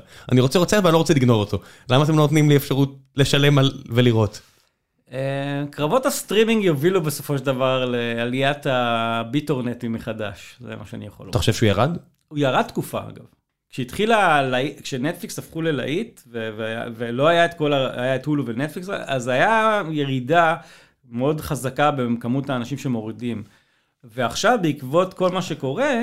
גם הפיצולים, שזה כבר מגיע לעשרות דולרים, אם לא הרבה יותר. בדיוק, אז הם אומרים, רגע, אני עכשיו, מה, אני אחזיק גם את נטפליקס, גם את טולו, ועכשיו אני אעשה גם שואו טיים ב-15 דולר, רק כדי לראות את ילו ג'קטס, הסדרה. כן, זה קצת מרגיש לי, אתה יודע, שאני, נגיד אפל, לא יודע, ראיתי את טד לאסו, אין לי הרבה סיבות להשאיר את המנוי, לא, לא, לא, לא שאני צריך. בוא לא נרגיז. לא, הכל טוב, תביאו סיבה, אני אראה. אבל זה נכון. תראה, אפל מראש הם הכי, הם הכי פחות תוכן, כרגע. כאילו, הם לוקחים גם במחיר שהוא הכי פחות מכולם, אתה יודע, נטפליקס רק מעלים מחירים, אבל... אמזון זה רק אם יש לך, אפילו אם יש לך אמזון פריים, אני חושב, אני חושב שזה נתפס בעיניי כהכי זול. כן, כן. ויש שם אחלה תוכן, מאוד הפתיע אותי, אמזון. אמזון יש אחלה תוכן, כן. אפל הם עדיין בחיתולים, ואני חושב שהם עדיין מגבשים ומחפשים את דרכם. אבל אם הם לא יתחילו להפציץ בכמויות, אני חושב שגם, אני לא יודע מה איתך, אבל אני כבר שלוש שנים רואה אפל בחינם, כי כל פעם שאני קונה מכשיר, אז נותנים לי עוד שנה חינם. אני לא יודע אפילו למה, אני אפילו לא יודע, רציתי לראות את טד לאסו, ואז זה פשוט עבד, ושאלתי ליפז למה זה עובד, אני אומר, קנית את האייפון ההוא. בבקשה, אתה מבין? לא ידעתי אפילו, זה כמו אמזון פריים. כן. אני השתמשתי בכרטיס שלי כדי לקנות דברים לחברה, ואז פשוט נפתח לי. כן. יש לי. אוקיי. פרקס. פרקס, כן. עכשיו שאני מעביר את זה, טוב, בסדר, עכשיו כאילו הייתי צריך לשלם את זה בעצמי, אבל לא ידעתי שזה בכלל נפתח, זה מאוד נחמד. אבל הדפרגמנטציה הזו תהיה בעוכריהם בסוף. זה קשה, אני לא מסוגל יותר לעקוב. זה גם מאוד מתסכל, התחושה הזאת שאני לא יודע אם זה ב-HBO Max, אני לא יודע אם זה, אני רוצה לראות את הסרט, תעזבו אותי, אני רוצה לראות את הסרט. ולא נותנים לי לראות אותו בקולנוע, שוב, זה העניין של ישראל. שאין לראות אותו. כי, אתה יודע, היום, תראה, בדקתי אתמול את בתי הקולנוע, המצב לא טוב. כאילו, הסתכלתי לראות, נגיד, צעקה, יוצא השבוע לקולנוע. אתה תלך לראות צעקה? אני רואה הכל. למה? כל מה שאני יכול לראות, למה? כי אני... לא, נו, אתה לא יכול לראות הכל. לא, אני רוצה לראות הכל, אני לא אומר שאני רואה הכל, אין לי מספיק שנים בחיים בשביל זה, אבל כן, אתה רוצה לראות הכל? אני רוצה לשאוב הכל. אין סרטים שאתה אומר, מה מה אני עושה פה? אני, אני, אין לי, אני לא אליטיסט, אני אוהב הכל, ואני מוצא בכל דבר דברים מגניבים. אז אתה יודע, מה אני אגיד לך? להפך, דווקא בגלל שאתה לא אליטיסט ואני אוהב את הטעם שלך, אני לא יודע, נגיד, אני מאוד מאוד כעסנו על תומר קמרלינג בזמנו שהמליץ על... אה, איך זה נקרא? בלרינג רם או משהו כזה, הסרט הזה בלי הרגשות. אה, משהו כמו אייל... סרט שיצא לא מזמן לקולנוע, וכל הדמויות שם בלי רגשות בכלל, משחקות כאילו הם אוטיסטים. אה, לרצוח אייל קדוש, משהו כזה. אה, Killing of a Sacred Deer. כן. אני גם- נהניתי מזה, אבל עוד פעם, אני, אשתי יצאה אחרי רבע שעה, והיא כעסה עליי, אמרה, לא יודע מי המליץ לך על זה, תחשוב, היא עומדת בתוך אולם, אני לא יודע מי המליץ לך על זה, אל תדבר איתו יותר, והלכה. ואז מישהי לידינו ישבה, היא צודקת, וקמה והלכה גם. ואני ישבתי שם, לא ידעתי איפה לגבור את עצמי, אז נשארתי לראות את זה עד סוף הסרט, אמרתי לעצמי, למה לא הלכתי איתה? טוב, בסדר, שמע, אני לא- מבין. I don't get it, מה אתה עושה, מה- הוא עשה שם? מה זה בלי רגשות? מה זה הדבר הזה? אפילו באקווליבריום, שזה עולם בלי רגשות, ומשחק אותה בן אדם עם הכי פחות רגש בעולם. כן, הוא במאי מאוד, לאנטימוס הוא במאי מאוד מוזר. I don't get it. it is, it, either you get him or not, אין אמצע איתו. כן, ראיתי ביקורות נהדרות, אז אני מבין שזה אני וזה לא הוא. זה סרט, אני מאוד אהבתי אותו, אבל אני יכול להבין, כי היו לי גם שותפים לצפייה שממש סבלו בו. אז- ממש, ממש סבלתי. טוב, יאללה, דיי ג'וב. בן אדם, תודה רבה רבה, אני מנסה להביא אותך בסך הכל שש שנים. תודה. אבל הבטחתי לך, לא, לא, אמרת שכשאני. חוזר אני בא. אליך, נכון? קיימת, קיימת, קיימת. ממש תודה, אני ממש מעריך את זה. תודה לך, כיף לשמוע, כיף פשוט לשמוע, ואתה יודע, אני מסתכל מהצד, כל מה שאתה עושה, רק תמשיך לעשות ותמשיך לכתוב. תודה רבה, והיה גם כיף לדבר. תגיעו לעמוד שלו, תקראו, אני אשאיר לכם לינק, קשרלס זה פשוט תענוג. תלכו לראות את הדברים שהוא עושה ותקראו את הדברים שהוא כותב. פנטסטי. תודה רבה. ביי.